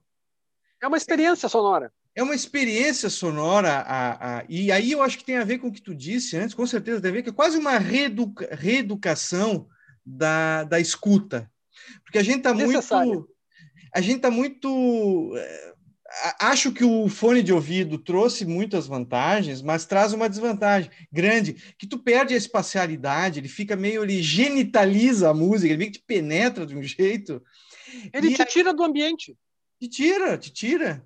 Ele é um pouco masturbatório, é legal. Eu sou nada contra a masturbação, mas não é a mesma coisa. Então, é, é né? É bom, mas não é assim. Então, é. o som, o som da, da, da, da, orquestra ali no, no, no centro administrativo que vocês fizeram, eu acho maravilhoso. Eu sei, eu estou elogiando, mas eu tenho que fazer esse elogio, Marcos Abreu, de tão bom que é de estar tá lá ouvindo a música lá. É, realmente agora o Evandro tem alguns projetos para esse ano, né, que, que talvez a gente consiga com a vacinação lá pelo meio do ano voltar a alguns concertos presenciais, né? Então vamos ver como é que anda esse negócio da vacina, mas uh, ele tem alguns projetos de, de envolver mais a plateia nessas experiências sonoras, claro. tipo a pessoa poder escutar o concerto lá de dentro da orquestra, ou de visitar camarins. Ou, o ou mezanino então de, em cima já faz ensaios, isso um né? pouco. O mezanino Sim. que fica em cima já faz um pouco. O mezanino isso. já tem uma ideia de experiência sonora da pessoa poder Imersiva. escutar aquela orquestra de cima, né? É. Tu, tu, tu, sentar praticamente em cima das trompas ali ou em cima dos contrabaixos lá é. do outro lado, ficar olhando aquilo. Então, assim, eh, já, já faz parte de uma experiência sonora. Tudo isso é experiência. E essa outra sala que a gente está fazendo lá, que é uma sala menor para 200 pessoas, 200 e poucas pessoas, que é uma sala de recitais, ela vai ter praticamente as mesmas características da sala grande só que em tamanho menor, mas a ideia dela é que ela vá ter mesmo, mesmo sentido sensorial, né? E, e a Maravilha. sala do coral também, né? A sala do coral também é uma sala para ensaio do coral, que fica do lado, também é uma sala grande, e que também tem uma, um lance de experiência sonora. Talvez eu gravei uma coisa lá, eu gravei o Diego Grandene gravando uma peça para clarinete dessa sala Sim. do coral, e eu fiquei muito impressionado com o resultado sonoro dela. É, é, é, um resultado muito bom. Espero gravar outras coisas nessa, nessa sala nova. Ah, Isso tudo está sendo executado agora, nesse período de pandemia. Né? Que bom. O Evandro tá, conseguiu mais verba e a gente está, então, uh, tentando terminar tudo isso para entregar realmente para a comunidade um projeto uh, dentro do centro administrativo, um projeto cultural completo, né? Tu vai poder ter salas de recitais, tu vai poder ter a sala grande, a sala pequena, o coral, é, atividades culturais assim é, Sim, o tempo tu, todo ali. E tu vai ter mais música camerística nessa sala menor, mais música Exatamente. de câmara. Essa é a ideia. Essa é ah, maravilha. Tem um palco então, menor e tal. Boas notícias. Eu tô muito, eu tô com uma necessidade orgânica de ouvir música ao vivo. Eu tô louco para ir lá. Todo mundo, música. eu tô louco para ir lá no Café Fonfon e sentar lá e ficar ouvindo a Beth e o é. Luizinho tocando lá, é. no, lá do fundo lá. É. a minha é. mesa é aquela bem do canto lá fora do longe do palco, escuto lá de longe. Mas é isso. É isso que faz eu, falta. Tu sabe que eu tava em. Eu, eu, eu nunca mais tinha, fui para São Paulo uma vez na vida. Daí eu fui o ano passado, eu ia ver o Pet Metini, que eu sou fã, sempre fui fã do Pet Metini, não sei se tu gosta. Eu fui, ia ver pela primeira vez na vida, eu ia lá no, na Sala São Paulo. Bom, daí estourou a pandemia, perdi. Eu queria ver se era bom o som lá na Sala São Paulo, eu queria ter essa experiência. Não sei. Eu não sei como é que ficaria, não sei como ficaria o Pet Metini na Sala São Paulo. Eu assisti, eu assisti o Pet, o Pet Metini no Carnegie Hall né? Ah! E... coisas, da, coisas, da, vida, né? Agora tu massacrou! é, é, eu assisti muita, muitas coisas no, no Carnegie Hall e, e aquilo, obviamente, amplificado, né?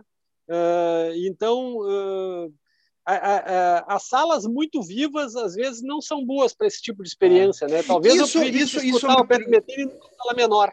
Isso é uma pergunta. Ou mais absorvente. Eu, isso é uma pergunta que eu queria te fazer. Eu sei que o Radio City Hall lá. Radio City Nova... Hall. Radio City, foi o primeiro lugar que foi feito pensado para música amplificada, né? Sim. Quando tu fala em, em, ambiente vivo, é um ambiente que tem boa reverberação. É isso? Bastante, né? Bastante, Bastante reverberação. reverberação. É. E tu, tu, considera, por exemplo, o ambiente que absorve muito as pessoas acham que muito muito absorvente é bom som, mas às vezes isso torna o som um pouco seco. Qual é a tua posição nesse? Tem, tem várias questões nisso. Eu acho que a acústica boa é a, é a mais natural possível. Então, muito reverberante já fica com uma impressão de igreja, um troço enorme, né? Então, a, a sala da OSPA tem 2,8 segundos de tempo de reverberação, 2,3, 2,8, depende da frequência. Uh, o, quando o ambiente é muito abafado, muito morto, ele não propaga o som, ele acaba te dando essa impressão de, de ouvido tapado, né? Então, e aí o que acontece? É, é uma coisa que, que, que me, me deixou muito, digamos assim, traumatizado foi uma época que eu, que eu fiz uh, o PA da OSPA no Teatro do Bourbon Country. É, o, o Teatro Bourbon Country é um teatro que foi feito para shows, né? Na verdade. Ele tem dois, dois line arrays, um de cada lado do palco. É um teatro excelente, confortável, tem toda a estrutura, né? Mas, mas na verdade ele é muito absorvente. E aí tu coloca aqueles dois line arrays, um de cada lado do palco, e aí tu senta na plateia e aí tu tem o show do Pat Metini na tua frente. O Pat Metini está ali a cinco metros de ti. E onde é que está o som? Tá lá em cima do lado esquerdo, lá em cima do lado direito e a tua imagem, a tua percepção Sim. sensorial tá te puxando para lá, não tá te puxando para cá. Sim, tu tem uma esquizofrenia sonora. Tu tem uma esquizofrenia sonora. Exatamente, isso é uma coisa que me, me atrapalha muito. Então, no caso da OSPA, eu estava na época amplificando a OSPA lá dentro, e se ela não fosse amplificada, o som dela sairia dali, cairia sentado na primeira fila, né? Que não ia propagar lá para lá o resto da sala, não ia ser ouvido. E aí eu tinha uma orquestra é. enorme, num, num 15 metros de, de, de, orquestra no palco e, e um PA lá em cima de cada lado, e todo mundo olhando para a caixa, ninguém olhando para o palco. Então, assim, é, é, perde essa, essa sensação, né? E isso me, me irrita muito. Eu acho que é, onde está o visual é, tem que estar a ação e tem Sim. que estar o som tem que sair dali também. É uma coisa de cinema, né? Cinema tu tem foi o sistema surround foi desenvolvido exatamente para que o carro passasse da direita para a esquerda, da esquerda para a direita, e tu visse isso passando, né? Ou passa atrás, ou passa do lado.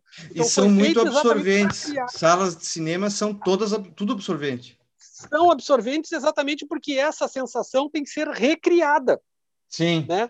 Então, o, a, o, os estúdios de mixagem de cinema, eu já, vi, já, já visitei alguns grandes, né, o da, da Sony Pictures, por exemplo, e, e ele é um, é, um, é um estúdio, uma sala onde tu tem três mesas de mixagem enormes lá dentro, três caras mixando diálogo, efeitos e, e música, para recriar aquela espacialidade toda que, tá, que eles estão vendo na tela. E aquilo é feito praticamente em tempo real. Os caras vão mixando aquilo ali, depois eles puxam o filme e rodam aquela automação toda, né? Com aquele Sim. filme rodando e aquela ação toda, quer dizer, eles mixam dentro de uma sala de cinema, não é num estúdio, é mixado numa sala de cinema. Então, assim, eu acho muito importante essa questão da direcionalidade. O som vem da onde? Ele está tá saindo do contrabaixo, está saindo daquele canto direito, está saindo do oboé daqui, da flauta dali, da, tá, cada coisa do seu lugar. É violino, está na esquerda, é cello está na direita, é segundo violino. Então, assim, é um troço que tu tem que, tu tem que fechar os olhos e enxergar. Né? Sim. Essa, essa visão tem que estar tá na tua frente. Marcos, pensa, tem... no, no, pensa num, num, exemplo bem, bem, bem simples. O, o, o sensor de estacionamento do, do carro, tá? Se tu tá dando marcha ré, tá? E o sensor sai da frente. o som sai da frente. É, vai te enlouquecer, né? Tu vai bater. Ele vai, vai te enlouquecer. Então, vai perto, vai... Que... Porque o som ele te dá o senso de territorialidade, né? De espaço, né? Espacialidade, né? É um o Nelson Rodrigues. defesa. O, o, Nelson, exato, o Nelson Rodrigues dizia assim: o pior cego é o surdo, porque tu tira, tu tira o som, não tem mais paisagem. Não tem mais paisagem. O som, o ouvido não tem pálpebra, né? Quer dizer, tu não consegue deixar de ouvir. O nunca. Sempre, nunca. Né? Marcos, eu o tenho ouvido, pergunta... o ouvido, o ouvido só desliga. Uh, explicação técnica. O ouvido só desliga uh, em alguns momentos durante o sono REM.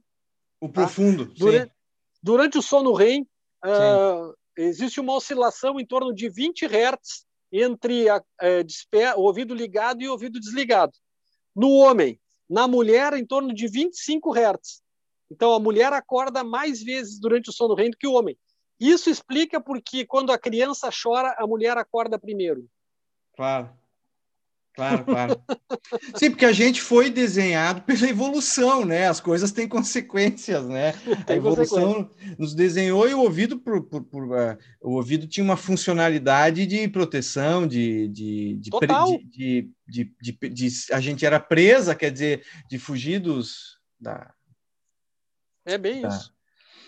Uh, Marcos, eu tenho perguntas assim mais pontuais. Eu, eu vou no, às vezes, o Capitólio, o Cinema Capitólio, fazia apresentações musicais ali, que é um Sim. lugar muito bonito de Porto Alegre, é um lugar muito legal, muito bonito, e tinha algumas apresentações musicais que eu fui ali assistir, me lembro, vi algumas, eu vi a, até a Duni Elias tocando Claude Bolling, né, aquela peça para... Sim, a suíte para flauta de jazz piano. Suíte para flauta, a Duni Elias fez, vi outros, mas estou me lembrando desse. Eu gosto do som daquela sala, tu gosta?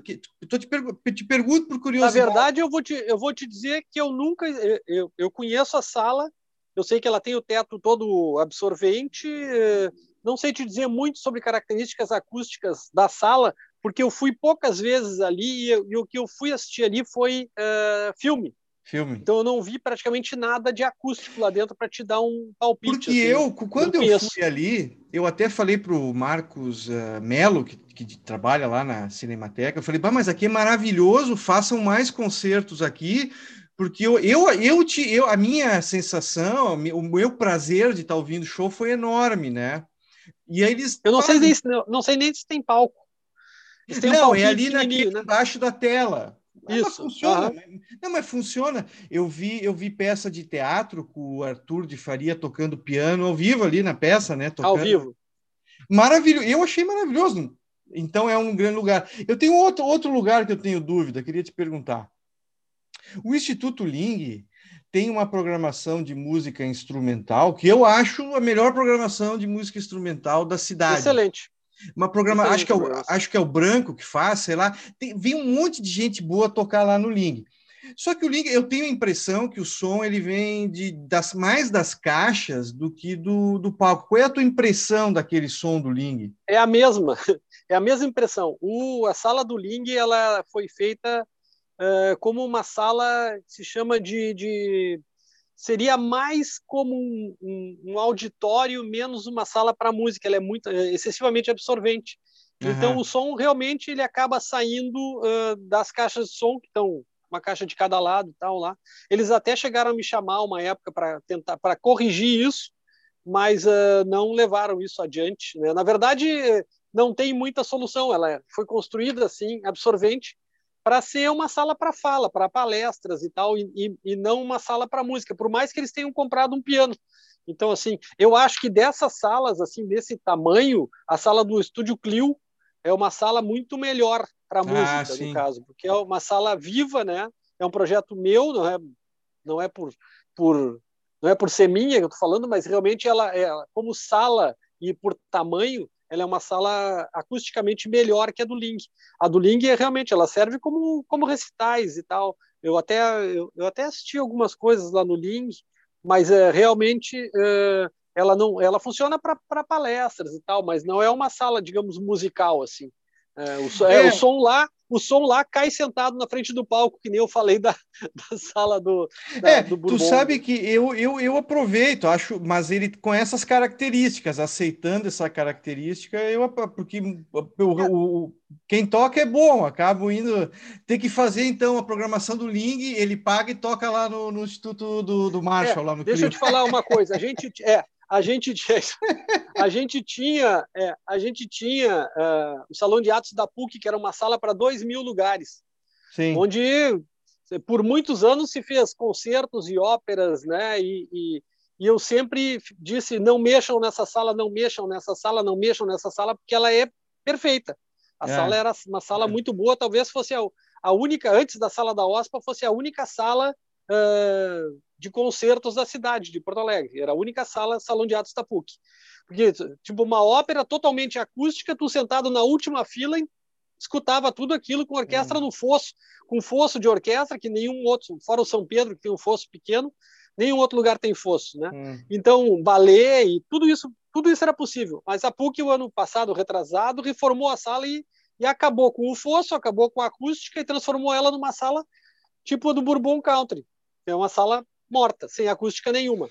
Então, assim, condenaram a sala. Aí a gente tem o Teatro do SESI, que é uma sala morta. Tem o Bourbon, que é uma sala morta. Então a gente tem uma, uma, série de salas mortas e poucas salas com acústica. Daí eu chego no projeto Teatro Unicinos. Né? Ah, Aí o Evandro, me, o Evandro me pediu uma sala para orquestra. E eu, durante muito tempo, discuti com eles, Evandro, isso aqui é uma sala uh, da universidade a universidade vai usar isso aqui 26 dias por mês e tu vai usar quatro, né? Não, mas vamos fazer uma sala com uma acústica viva, com uma acústica viva, com uma acústica viva, e ela foi sendo projetada toda para ter uma acústica viva, para ser uma sala para orquestra. Uh, por percalços de projeto, a gente teve algumas mudanças de forro na sala. Então, porque a ah, iluminação, sprinkler, ar-condicionado, não sei o que, não sei o que mais, vara de cenário, e acabou expondo demais o material acústico que estaria atrás das placas de madeira do forro, certo? Então ele tinha um forro todo de madeira que acabou ficando na vertical. E isso fez com que a sala ficasse mais absorvente do que o necessário. Mas seria uma sala que, de projeto inicial, ela teria isso que tu falou. As placas dobrariam e eu teria um forro de madeira e uma acústica para música. E as placas voltariam para vertical e eu teria uma sala absorvente para shows e palestras e formaturas, etc. O que aconteceu é que acabou ficando no meio termo. Vai sair agora até um artigo na revista da Sociedade Brasileira de Acústica, que eles fizeram uma série de medições na sala, e realmente ela ficou com um tempo de reverberação mais curto do que o previsto. Ela era para ter em torno de dois segundos e meio, ela está com tipo um segundo e oito. Né? Então, assim, um tempo bem mais curto do que o previsto. Mas se perdeu nessa, nessa, no tipo de material utilizado ou na forma de posicionamento das placas do forro.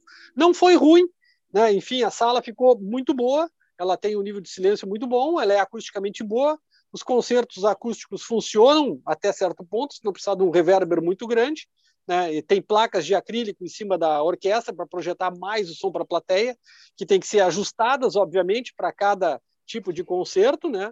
E, e, mas, enfim, a Unicinos acabou com a orquestra. Então, esse tipo de espetáculo lá morreu. Então, eu sinto, é. porque eu queria que fosse mais uma sala de recitais em Porto Alegre, já que a PUC perdeu a sala dela.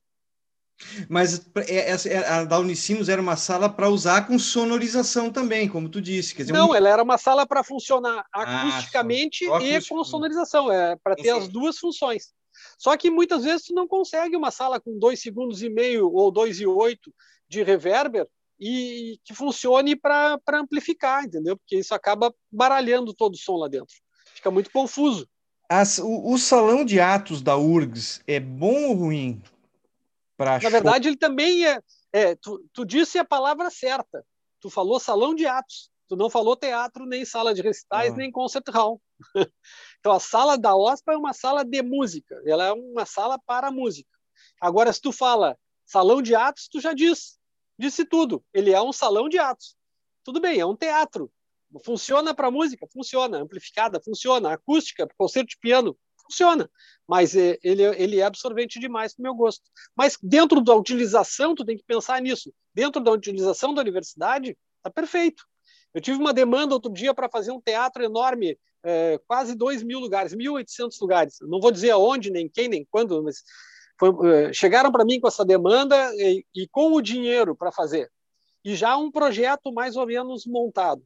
Eu olhei o projeto e disse: Olha, esse projeto está uh, muito bonito, tal, tal, tal, mas tem erros. Aí eu coloquei ele no simulador e fiz algumas simulações e mostrei para eles: Olha, tem esses erros. E os caras viram que tinham erros e tal, mas depois, por, por problemas de, de, de, de localização que eles tiveram e tal, não era em Porto Alegre, eles acabaram desistindo do, de, de fazer o projeto, está em, tá em stand-by. Mas é um teatro enorme, lindo, 1.800 lugares, agrada qualquer cidade uma sala dessas. O da Fevale, tu gosta do da Fevale? Da Fevale, da, da Fevale eu fui uma vez lá, na verdade, é. não sei, mas ele tem a mesma característica do Bourbon Country. Bourbon, né? É. E no é. salão... E é no a mesma equipe de projeto. No Salão Morisco, tu, tu já gravou no Salão Morisco? Gravei muito no Salão Morisco, Gravou. muitas coisas no Salão Morisco. Ele é uma, é, uma, é, uma, é uma sala pequena, né? É uma sala, na verdade, é uma sala que seria um estilo antigo, né? Tem piano e tal, mas ela reverbera muito. Então, para gravar, às vezes não é boa, né? Mas para recitais ela funciona. Para é... gravar, ela acaba prejudicando um pouco. Sim. Uh, Marcos, o, o, quais são as salas no mundo que tu, que tu já viajou para o exterior? Quais são as salas que tu mais gosta de ouvir música? Isso vale para música que... clássica, jazz, a música, qualquer música, assim, né? Onde Eu tu tem mais a, prazer a, acústico? A sala mais impressionante é a sala de Boston, né? O Boston Symphony oh. Hall talvez seja a sala que mais me impressionou. Uh, depois, uh, que mais salas? Realmente porque assim, se tu pensar Londres não tem sala né? O Barbican uh, não é uma sala boa né? Tá estão em brigas pela sala do Barbican desde os anos 60 que eles estão tentando consertar aquela sala. Berlim tem a Filarmônica de Berlim né? Tem a ópera que é interessante. Tem a, a, a, a outra sala sinfônica mais antiga que é uma sala interessante também do maestro Ivan Fischer lá também é uma sala interessante Uh, depois, o que mais que tem de salas interessantes? Eu vou te dizer que são muito poucas as salas realmente interessantes, né? São, são Mas salas, lugares uh... menores, assim, bares de jazz, por exemplo, não só do Cara, bares de jazz eu vou te falar de um, vou te falar do Blue Note, tá? O Blue Note, que é uma uhum. sala que é famosa, eu acho que o Blue Note é tipo, eu diria que o Blue Note é um galpão, né? Com um palco e um puta de um sistema de som lá dentro. Então esse é o segredo do Blue Note. Muitas vezes tu tem uma sala que não é grande coisa, não tem grandes luxos, mas o teu sistema de som é muito bom. E isso resolve todos os teus problemas, praticamente todos. Então, assim, muitos lugares e muitas salas de ópera hoje, salas de ópera famosas na Itália, estão optando por sistemas de sonorização eh, poderosos, porque algumas cantoras não querem mais cantar assim no gogó, né? Hum. Elas já hum. preferem colocar o microfonezinho aqui na testa, aqui no lado do vestido e e cantar pelo sistema de som sem fazer muita força. Isso aí também está prejudicando um pouco o, o, o, mas assim a, a, percepção das pessoas. Está todo mundo escutando muita coisa. Está virando meio assim. Se tu pegar Nova York, tem aquela centena de, de, de espetáculos da Broadway, né? Onde uhum. tem orquestras e bandas tocando. Muitos a orquestra está ali, muitos são dublados. Muitos a, a base está pronta. Os cantores estão só eles estão cantando na hora ao vivo, muitos nem eles estão cantando, é tudo dublado, então fica tudo muito difícil. Ontem hum. até um amigo americano postou um vídeo do Frank Sinatra gravando, né? E aí ele perguntou, mas que microfone é esse que o Sinatra está gravando? E aí muita gente deu palpite ali, e aí eu disse, olha, eu acho que é o microfone tal, mas isso pode estar tá dublado. E ele ficou na dúvida, disse, ah, mas será? O, o lip sync está tão perfeito, será que eles dublaram isso? Olha, eu não duvido. Né? Sinatra uhum. gravou com um microfonão e depois aparece cantando no microfoninho. Então, assim, é tudo relativo. Hoje está ficando difícil de saber o que, que é real e o que, que é verdade, né? Até no livro do, do a história da Barbara Streisand, né?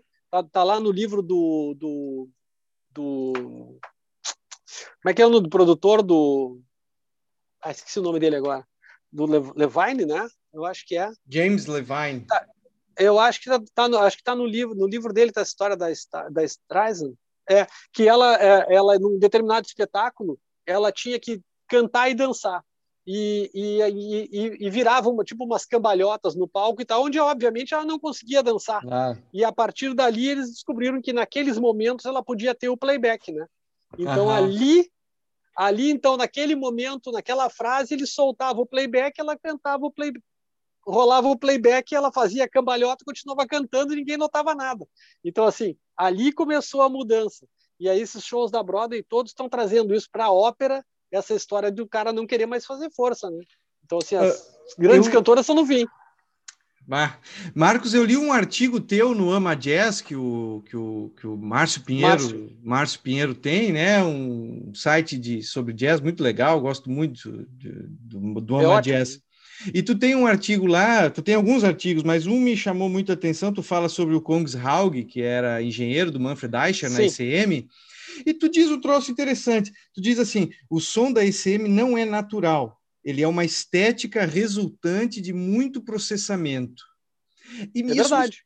Isso me surpreendeu. Eu, eu sei, eu sei que, por exemplo, com o concert muito famoso do Keith Jarrett e tal, eu até li já a respeito, saiu até um livro só sobre a gravação do Call Concert. Eles alteraram, o, o, piano era ruim, eles mexeram e tal. Então eu sei que já tinha bastante, assim, digamos, uh, artifícios para alterar. Mas por que, por que o. É claro que tudo é um artifício, mas por que o não natural? O que, que não é natural na ECM? Porque tudo muda. Pela mesma. Parece tão natural. É, mas aí é tudo. É, é, volta para aquilo que eu falei lá atrás. As pessoas perderam a noção do que é natural. É, vai, vai ali na OSPA, senta na terceira fila, bota o, o bota o. Agora não vai ser possível mais, bota o, bota o Keith Jarrett lá tocando, senta na plateia e escuta para ver se o som é o mesmo que está no disco. Não é. Pega um disco do Egberto Gismonte bem, bem clássico, o solo. Ele, o disco solo ele Sim. toca piano e toca, toca violão, né? Tu escuta o violão, escuta o piano, escuta o Egberto de perto para ver. Não é o mesmo som, né? O próprio Egberto viajou por muitos anos com um, um Rax né? Com, onde ele tinha ali um reverber já presetado, já pronto, um equalizador já pronto, que ele ligava o violão ali, saía aquele som ECM pronto dali. Ah, é sério né? isso? É? É sério? Claro que é sério. Eu vi ele então, aqui assim, na URGS agora, uns anos atrás, tocando violão, violão, mais violão. Era no festival do Daniel Wolff ali de, de violão, sim. e ele tocou violão. Eu fiquei impressionado com o que ele faz. Ele faz no palco. Eu vi. Agora Não, ele ser... faz no palco. Mas ele pode com o reverb ali, com os. Com o reverb, entendeu? Ele, ele, uma vez, eu estava eu, eu, eu, eu operando o som para o Gilberto. Estava operando o som para o Gilberto. Ah. E exatamente na hora estava colocando o reverb, né? Estava ajustando o reverb para dar exatamente aqueles tempos de decay, né? Tudo meio som ECM. E, e ele para e ele olha para mim e diz assim: Este seu reverber é pré-fader é pós-fader? né? Que, eu, que para um canal não faz muita diferença, entendeu? Não. Aí na hora eu pensei assim, basta, pré-fader, pós-fader, esse reverber aqui, nem sei que reverber é.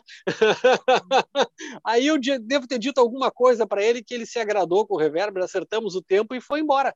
Mas na verdade, é, é, o, o Kongshaug, ele era um cara que manipulava muito, ele usava muitos reverbers, na verdade, empilhados, né? Ele usava um Bricast, um Lexicon, um TC, não sei o que, misturava tudo e, e, e usava cada um um pouquinho. Esses reverbers todos, cada um tem uma característica sonora diferente. É, ontem ainda o, o, o Bob Katz estava dizendo que recebeu uma versão plugin do, do TC 6000 para testar. Ele disse, ah, eu estava muito faceiro porque ele recebeu a versão uh, plugin do, do, do VSS 4 da, da TC Electronics. Uh, eu gosto muito, eu uso, está aqui do lado, tá, então aqui uma pilha de TC Electronics. Uh, eles são muito naturais, eu gosto dos reverbers da TC Electronics. Eu acho que os lexicons são mais enfeitados, tem, mais, tem um colorido maior nos harmônicos e tal, é um hum. outro tipo de reverber. O Bricast é outro reverber que tem outro tipo de característica diferente tal, é bem menos popular que, que TC e o Lexicon, é, mas tem outras características sonoras. O, o que ele fazia? Ele passava por um, usava um pouquinho de um, um pouquinho do outro, para chegar naquele som SM. Aquilo é uma estética, né? Então, é a estética de som SM, que foi inventada por ele. Da e mesma vem... forma, quer ver uma coisa? Da mesma ah. forma que o pessoal elogia muito os discos de jazz lá dos anos 60, gravados pelo Van Gelder, né? Van Gelder. Eu ia te perguntar Moreira, agora. Aqui, Paulo Moreira elogia o Van Gelder, as gravações é. do Van Gelder, porque, porque o Miles, porque o Coltrane, porque gravaram. O Van Gelder pegava um AKG, acho que eu escrevi sobre o Van Gelder também para Ama Jazz. E Sim. o Van Gelder pegava um AKG U47, que é o que ele tinha né, modificado por aquele amigo dele, que era lá da Gotham Audio, ele enrolava aquilo numa toalha para não vibrar e colocava dentro do piano. Hum. Esse é o som de piano da, da, do Van Gelder, que ele tinha a sala da casa para gravar, não tinha muito espaço para gravar, a sala da casa dos pais dele, onde ele gravava, ele botava mas, tudo ali, mas depois ele junto. montou a casa dele, a casa dos pais. E ele não início. gostou do estúdio. Ele não gostou do estúdio depois que ele montou. O estúdio que ele montou depois ele não gostava. Tem muita gente dizendo: olha, a sala que ele montou é pior do que a sala da casa do pai dele. Claro que aí ele tinha equipamento melhor, né? E conseguia trabalhar melhor. Então, assim, é tudo muito relativo. Vou te contar mais uma: o Esfoge. O Esfoge, é, é, eu, eu tenho um outro amigo dele chamado Paulo Chachamovitch. O pai do Paulo Chachamovitch, seu Jaime, era muito amigo do Esfoge. Gostava muito de aparelho de som. O Esfoge aprendeu muito com ele. E o Paulo e o Cláudio, os dois irmãos, filhos do seu Jaime, eles uh, gravaram com o Marcelo antes. Eu comecei a gravar com o Esfoja quando o Cláudio e o Paulo pararam. Tá? Hum. Então, assim, uh, sabem muito de áudio, tanto o Cláudio quanto o Paulo, sabem muito. E, e a gente brinca porque o seu Jaime construía aparelhos em casa também, como o Marcelo construía. E o Marcelo ligava e dizia assim: ah, construí um pré de microfone novo, maravilhoso, som, não sei o quê, vai ser o melhor pré que eu fiz na vida. E aí tinha, tinha uma gravação, ele levava aquele pré, a gente ligava lá, ouvia, é, tá, tá bom, é, assim, tá, tá, tá legal e tal, mas tu não tem como avaliar o que, que é melhor ou pior, é gosto pessoal, né? Como é que tu sabe que é melhor ou que é pior? Tem que ser muito ruim para te dizer é ruim, né? Agora, os bons estão todos meio parecidos. Aí, então, tu coloca lá tá aí, aí na gravação seguinte, disse, mas queria aquele pré. Não, não, desmanchei, estou fazendo um melhor. aí o que, que o, o Paulo Chachamovic disse que o pai dele usava do mesmo, da, do mesmo, o mesmo argumento. O pai dele construiu um amplificador ou uma caixa de som, um troço para ouvir em casa, e aí, esse aqui é o melhor que eu fiz. No dia seguinte, ele tinha desmanchado.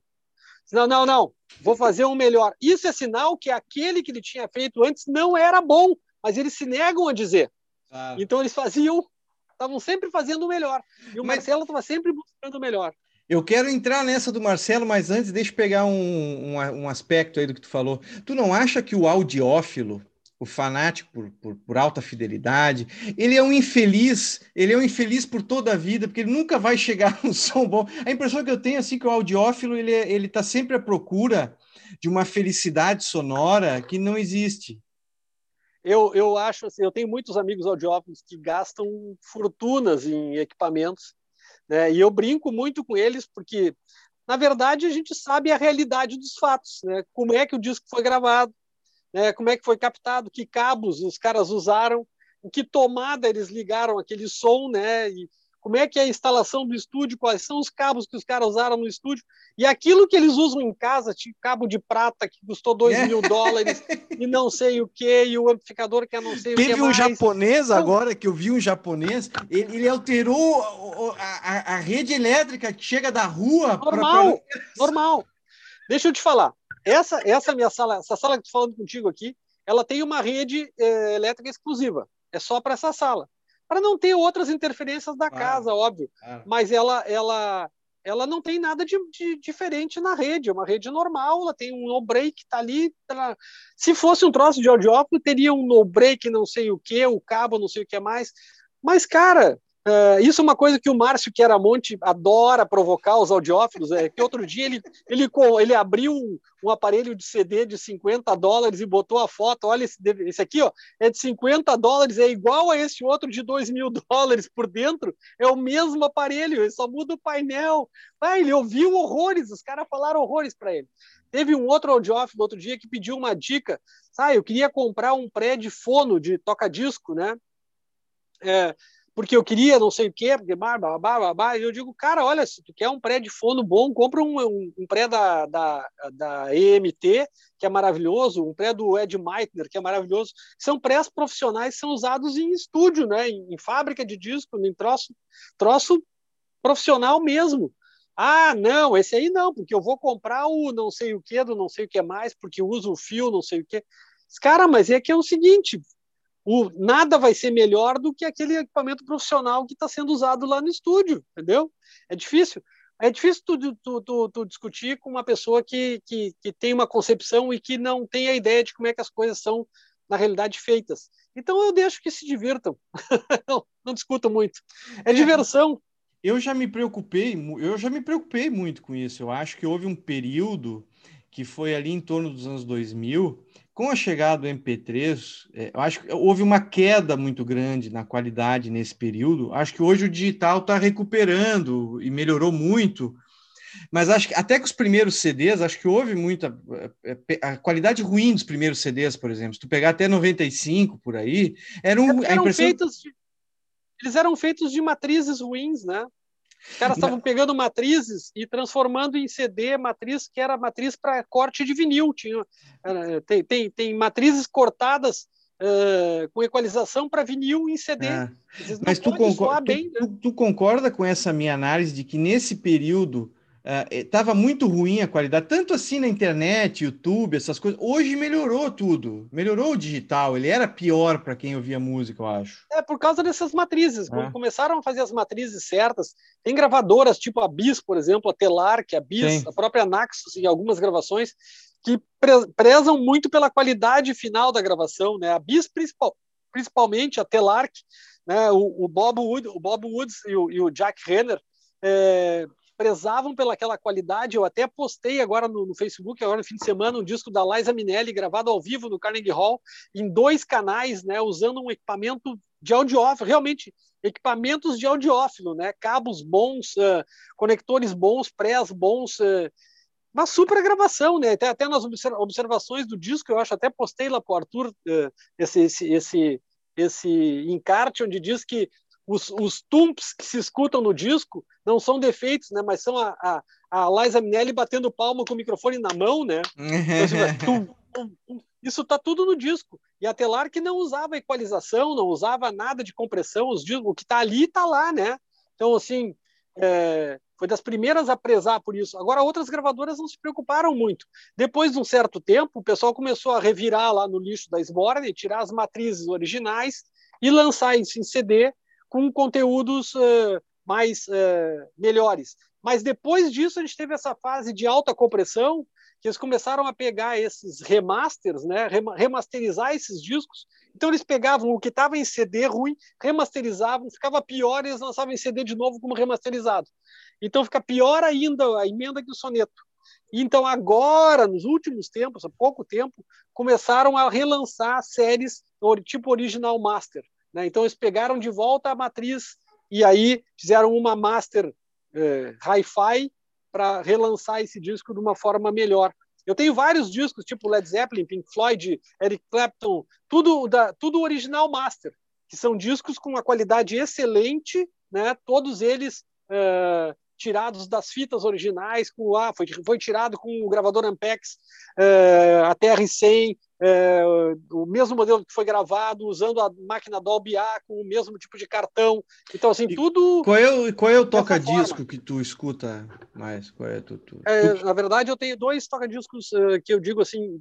É, um profissional, um semi-profissional. Eu tenho um Technics SP25 com braço SME 3009 e cápsula Denon Moving Coil e tenho um, um, é uma loucura isso é coisa de meio mais, mais para audiófilo, né? Mas é que esse toca-disco, com esse braço, eu consigo trocar várias cápsulas e toca 78 também, então eu consigo botar cápsula para 78, cápsula para 33, e é muito, fica muito versátil por ser um toca-disco profissional. E ele tem um arranque em, em, um quarto de volta, né? Ele, ele, eu, eu pego o disco, volto um quarto de volta e solto ele, ele hum. já está na rotação em um quarto de volta. E eu tenho um Torrens 126, que é um Torrens de audiófilo, tração por correia, e eu, nele eu uso cápsula da Shure, tipo 13 e a tipo 4. Hum. É, mas eu tenho também, que está aqui atrás, um toca-disco de escuta para algumas coisas, que é um gradiente é, DD35. Tem uma cápsula Ortofon AM10, que eu recomendo para todo mundo, que é uma cápsula barata e muito boa. Ortofon? É uma cápsula ortofon AM10. É, é, é, pode ser o AM5, o AM10, o AM20, o AM30, o AM40. Só que isso aí passa o preço da agulha de 100 para 400 dólares. Tá, ortofon, OM10 e OM qualquer coisa. O AM5, o AM10, tem vários modelos. É uma cápsula que deve custar 200 e poucos reais. Marcos Abreu, vamos pegar esses discos. Tô vendo que tem o Tangos e Tragédias atrás de ti é, ali. aqui, vamos dar uma olhada é, eu trouxe... nesses discos aí. Tangos, é, é, não, Tangos e Tragédias, Tangos e Tragédias. É. Uh, Raiz. Raiz de Pedra, grande disco. Pedra. E esse disco aqui, que é um disco bem desconhecido, ó, é, Projeto Brasil Sul, que foi o primeiro disco que a gente gravou em digital. Né? Foi a ah. partir desse disco aqui que saiu o disco do Raiz e o disco do Tangos. Tudo foi gravado pelo, por mim e pelo Marcelo. Era então, assim, PCM aqui, digital? Era gravado em PCM, né? Gravado que em que é o Brasil Sul? O que, que é o Brasil Sul? É um disco de música erudita aqui do, do uh, música erudita aqui do Rio Grande do Sul, que foi gravado pela, pela chamada Orquestra da RBS, que nem existe, né? E, e, e, a Orquestra do Teatro São Pedro e com regência do Fred Gerling, uh, músicas aqui do, do, músicas aqui do Rio Grande do Sul, foi bancado pela pela RBS na época, pela RBS Discos, e, e tem a, a suíte a suíte com suíte com o Renato Borghetti tocando várias peças dele com arranjos do Alfred Yusberg. É um disco promocional da RBS na época e tal, uh, que dizer, integraram o homem e a terra, valorizaram a nossa cultura, preservar as tradições. Tararara. Então é um, é um projeto da, da RBS que foi gravado. Foi o primeiro disco que a gente conseguiu gravar em digital, em PCM, aqui no, no Rio Grande do Sul. Como é depois é disso, o, o, Renato mixou depois, o Renato Alcher mixou um disco do Borghetti em PCM lá na Isaac. Ah, sim. Como é que foi o teu princípio com isso? Como é que tu conheceu o, o Marcelo Esfoja? Tu já mexia é, exatamente isso. É, já trabalhava. Já, já, gravava, sim, já gravava desde muito tempo, gravava demos, depois eu trabalhei um tempo com o Ricardo Severo, gravando hum. algumas coisas, algumas trilhas de peças de teatro com o Ricardo Severo.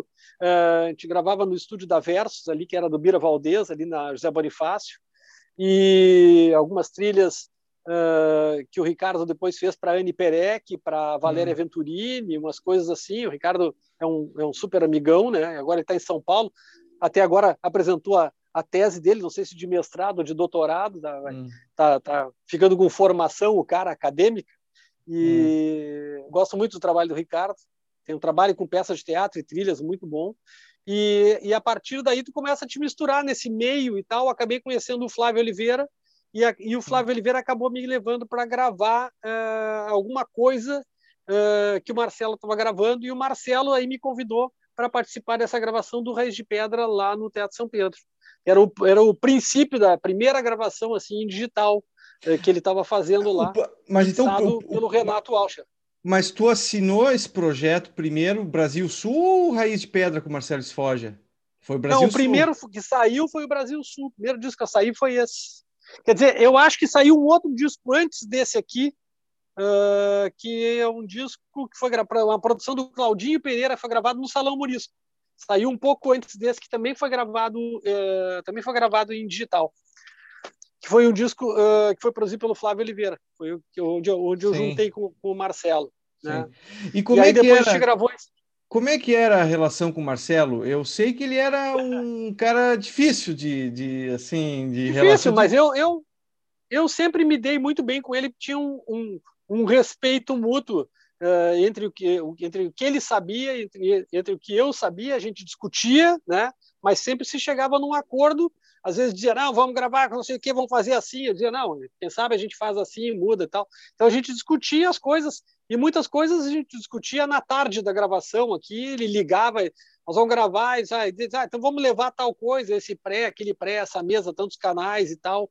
A gente trocava muito, na verdade, se trocava muita informação, né? Os é. dois a gente aprendia um com o outro. Não era um, nunca tive assim, nunca briguei com ele, na verdade. É. Nunca houve uma, uma briga, não, nunca teve nada de, de atrito. Ele era, ele era, Mas ele era difícil xingava, xingava. É. Ele era dentista, ele era... né? Para quem não sabe, né? ele era dentista e é. um... ele era um é, ele era um eletrônico prático. Prático. É. Era um técnico eletrônico prático, prático, sabia muito de eletrônica e de válvulas e tal. Essa, essa parte digital, depois eu entrei porque ele realmente ele se apertou nessa parte da, da, dos sistemas digitais. Né? E quantos anos tu, já... tu gravou por, com ele por mais de 10 anos? 20 anos. Quase 20 anos. Quase 20 é. anos. Eu devo ter gravado com ele desde 85, mais ou menos, até 2000 e... Pô, não vou te dizer 2000 e... 2007, talvez, 2005, mais ou menos por aí. A gente gravou, gravava 50 concertos da OSPA por ano, mais ou menos. Todos os concertos da OSPA. Né? Não, ninguém mais gravava, né? só ele gravava. Então a gente Sim. gravava, um, era um monopólio esse esquema, a gente gravava tudo que, que rolava de música erudita, todo mundo foi gravado aí nesse período. É um acervo muito grande, né? Claro. Muita claro. coisa. Agora, esse negócio que a gente discutiu do audiófilo antes, tu escolheu a profissão certa para quem é apaixonado por música, né? Que é viver dentro da música, ouvindo músicos todos os dias. É, enfim, isso é uma coisa que tu que eu, que eu falei antes lá, né? Tu tu acerta um rumo e segue, né? E, e, busca, tenta não desviar muito. E as coisas vão se agregando no caminho. Ah, esse negócio, tu gosta de música, então, ah, aí tu começa a gravar, aí tu começa a finalizar, aí tu faz master, aí tu começa a fazer isso, constrói estúdio, aí tu constrói bar, faz bar, e, aí, e é tudo relacionado a, a, som, áudio, e tem uns trabalhos também com, como esse que eu te falei antes, de, de, de percepção sonora, de experiência sonora, tem trabalhos com, a, com, a, com o Shopping Iguatemi, com a Latam, com a empresa aérea, né, com, com a Móveis Bom Tempo, tem, tem assim, aí tem, tem, tem experiências variadas, né, porque eu trabalho com esse trabalho junto com a Sound Thinkers, que é, um, que é uma empresa que faz uh, esse negócio de, de marcas sonoras, né? Tem esse trabalho com o GAD Design, que é das lojas da Vivo, já tinha feito anteriormente com hum. o GAD uh, trabalho lá para lá para lojas Colombo, né, também, junto com o GAD. Tem mais um trabalho com o GAD que eu devo ter feito aí, tem Vivo, é, o Dado Beer foi projeto junto com o GAD, tenho, tenho, tenho trabalhos também é, hospitalar, né, tenho, eu estou fazendo agora um projeto no, no Hospital Moinhos de Vento, né, durante hum. a pandemia, a gente está trabalhando lá, claro. fazendo alguma, algumas salas novas e um, e um, mini auditório lá dentro do hospital. Então, assim, é, é, a quantidade de, de, de, de trabalhos é, é, é muito variada. Né? Quão importante, quão importante é a tua formação em engenharia para fazer o teu trabalho, que engloba aí, como a gente falou, várias disciplinas, né? Quão importante é ser engenheiro? Porque eu te pergunto. Eu acho que o impo... fala. Ah, fala. Pergunta? Não, é porque tem alguns que são assim, tu pode ter produtores aí que vêm de vários lugares, ou alguns são práticos e tal. Eu tenho a impressão que tem uma, um pensamento bastante refinado na tua formação, né? Quer dizer, desde um plano estético, de uma percepção estética, Há o plano muito prático, muito calculado, objetivo, científico da coisa. E isso, isso gera, me parece, né, que o, o uma, um, forma um profissional ideal. Assim. Te pergunto se qual é a tua visão sobre isso, qual é a visão de ser engenheiro, qual é, muda, melhora, define. Eu, é, eu, eu brigo um pouco com o pessoal que se auto-intitula engenheiro, né? Então, assim, muita... Ah, ah o, quem gravou meu disco foi um engenheiro fulano de tal. Eu digo, ah, o meu engenheiro de som. Eu digo, sim, mas cadê o CREA dele, né? Eu digo, cadê o... No Brasil, no Brasil, por norma federal, para ser engenheiro, tem que ter CREA, né? Uhum. É, da mesma forma que para ser médico, né, no Brasil, tem que ter tem que ser filiado ao Conselho de medicina. É, é, para te ser arquiteto, para te ser. Sim, mas na prática, tu acha que. Na, deixa, na, na é, pra... deixa, deixa eu só te explicar. Existe uma, é. um diferencial de formação nisso. Sim. Né? Na verdade, tu é engenheiro porque tu estudou engenharia.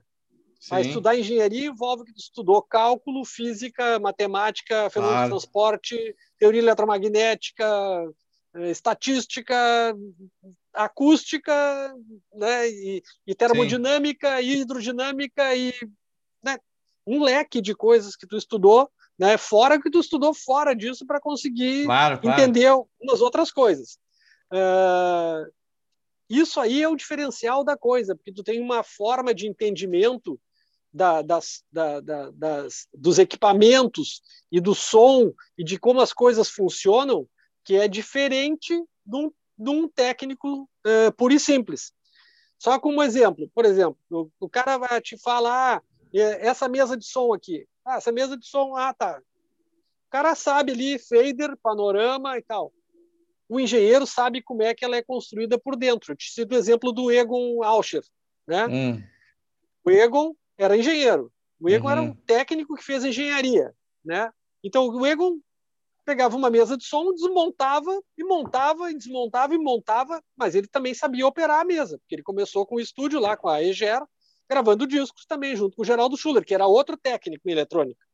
Então isso muda toda a tua percepção de como tu enxerga as coisas. Ah, eu vou usar esse ganho aqui, mas eh, quanto é que eu tenho de sinal de entrada lá? Aquilo lá é mais 4 menos 10 eu vou dar uhum. esse ganho aqui, será que não vai saturar esse bus depois se eu misturar todos esses canais? Sim. Isso aqui está saturando por quê? Por que, que isso aqui é 24 bits? Por que, que isso aqui é 44.100? Por que, que isso aqui é 48? O teorema de Nyquist sabe? O que, que é oversampling? o que, que é jitter? O que, que é jitter? Né? Isso aí o engenheiro sabe. É claro. Mas o técnico, o técnico, técnico não sabe. Ele já ouviu falar, mas ele não sabe te explicar. É. Então, assim, o cara me liga, ah, mas eu vou usar eu quero é, tratar minha, é, eu quero isolar minha sala, quanto de espuma eu compro? Eu digo, ponto um, espuma não isola sala nenhuma, espuma trata a sala, mas não isola nada.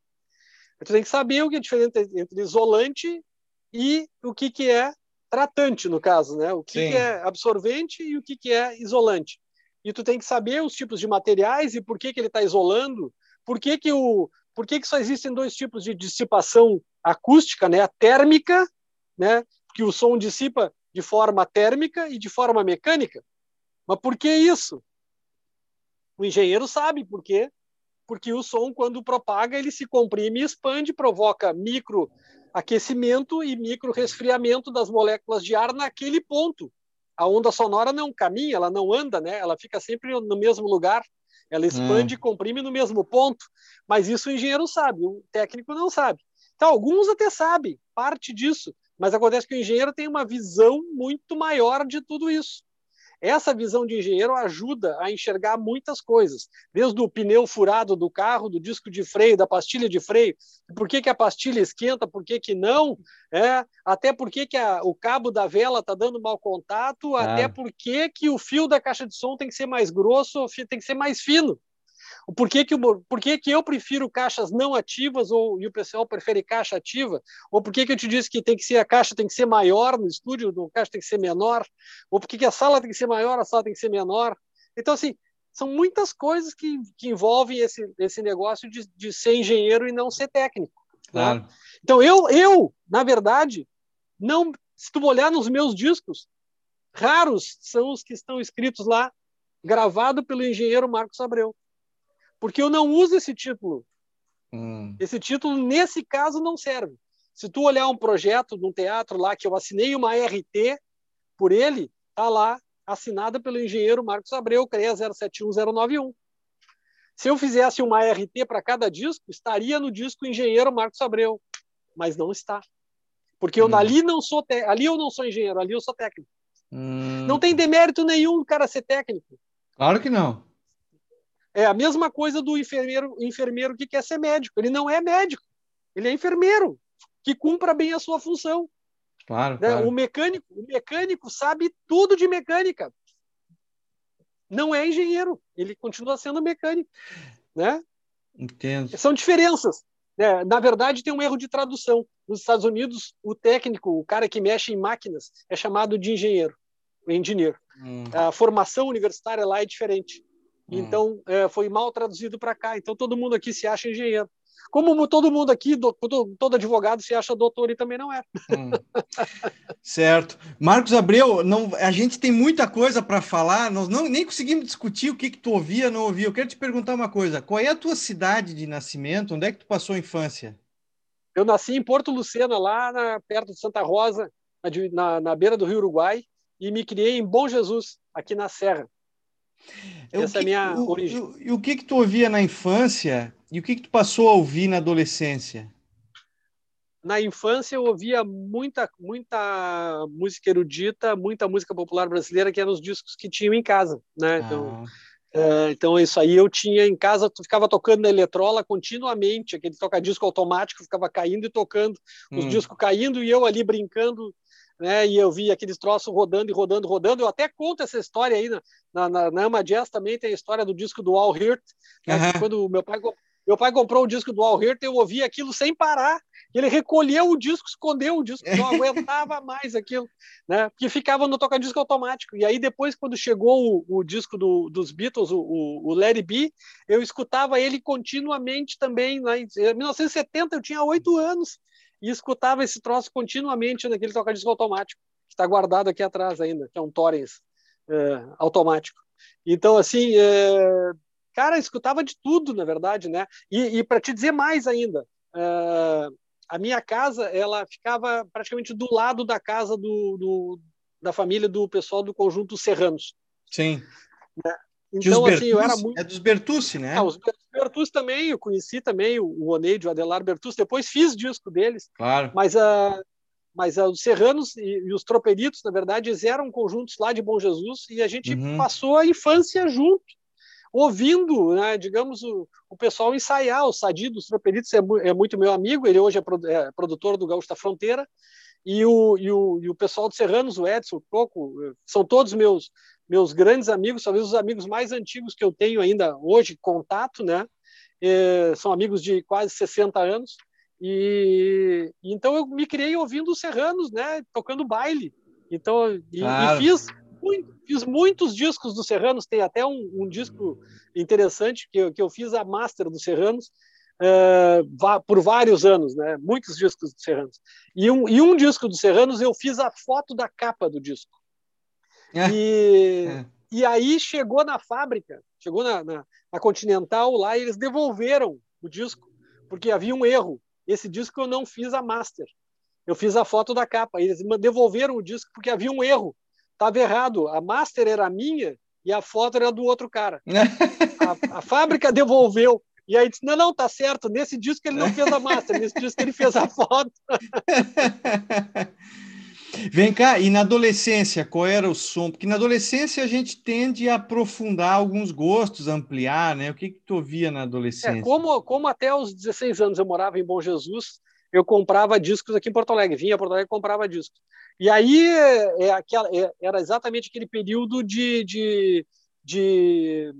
Como é que eu vou te dizer assim? Que tu pega a, a, o começo da modernidade, né? Era, era Rick Wakeman, era Gênesis, era era Pink Floyd, era é, Rush, era, era Led Zeppelin, e aí tu, tu inclui nisso aí, aí tu coloca nessa panela, porque eu sempre digo que os meus discos têm uma organização não por ordem alfabética, né? Eles têm uma organização de igual oportunidade para todos. Então, assim, eles estão todos misturados. Tu tem ali, tu encontra disco do Mano Lima misturado com Keith Jarrett, tu encontra disco do Coltrane misturado Em ordem alfabética. Não, Nenhuma ordem. A nenhuma ordem, é ordem nenhuma ordem. Não, a ordem é de igual oportunidade. Igual tu chega ali na frente e puxa o disco um do lado do outro. É. Tem Mano Lima do lado do Coltrane. Né? Então, não tem ordem nenhuma.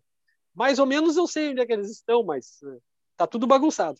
Tu ouvia e... assim o progressivo, Yes, tu gostava dessas coisas, então Gênesis. Muito yes, muito Yes, muito Gênesis, muito Who, muito Jethro Tull, muito Led Zeppelin. Eu tenho todos esses discos ainda, tenho tudo claro. isso em vinil. Isso aí eu tenho ainda, uh, tá tudo na outra sala, mas tem tem muito disco, né? Então assim, tenho tudo isso.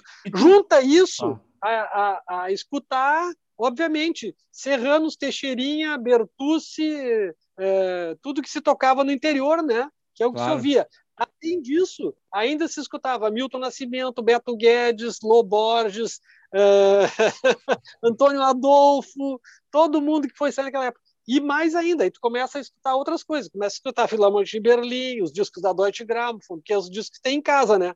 Aí tu vai escutando ah. o Deutsche Grammophon, é, e aí o troço vai todo, todo evoluindo assim.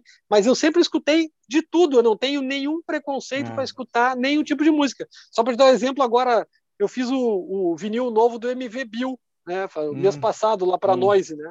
Então, assim, MV Bill tá aí, saiu também um disco excelente vinil do MV Bill.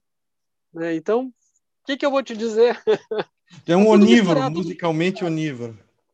É, eu escuto tudo que for. É. O, o Altamiro Carrilho dizia que música é música, né?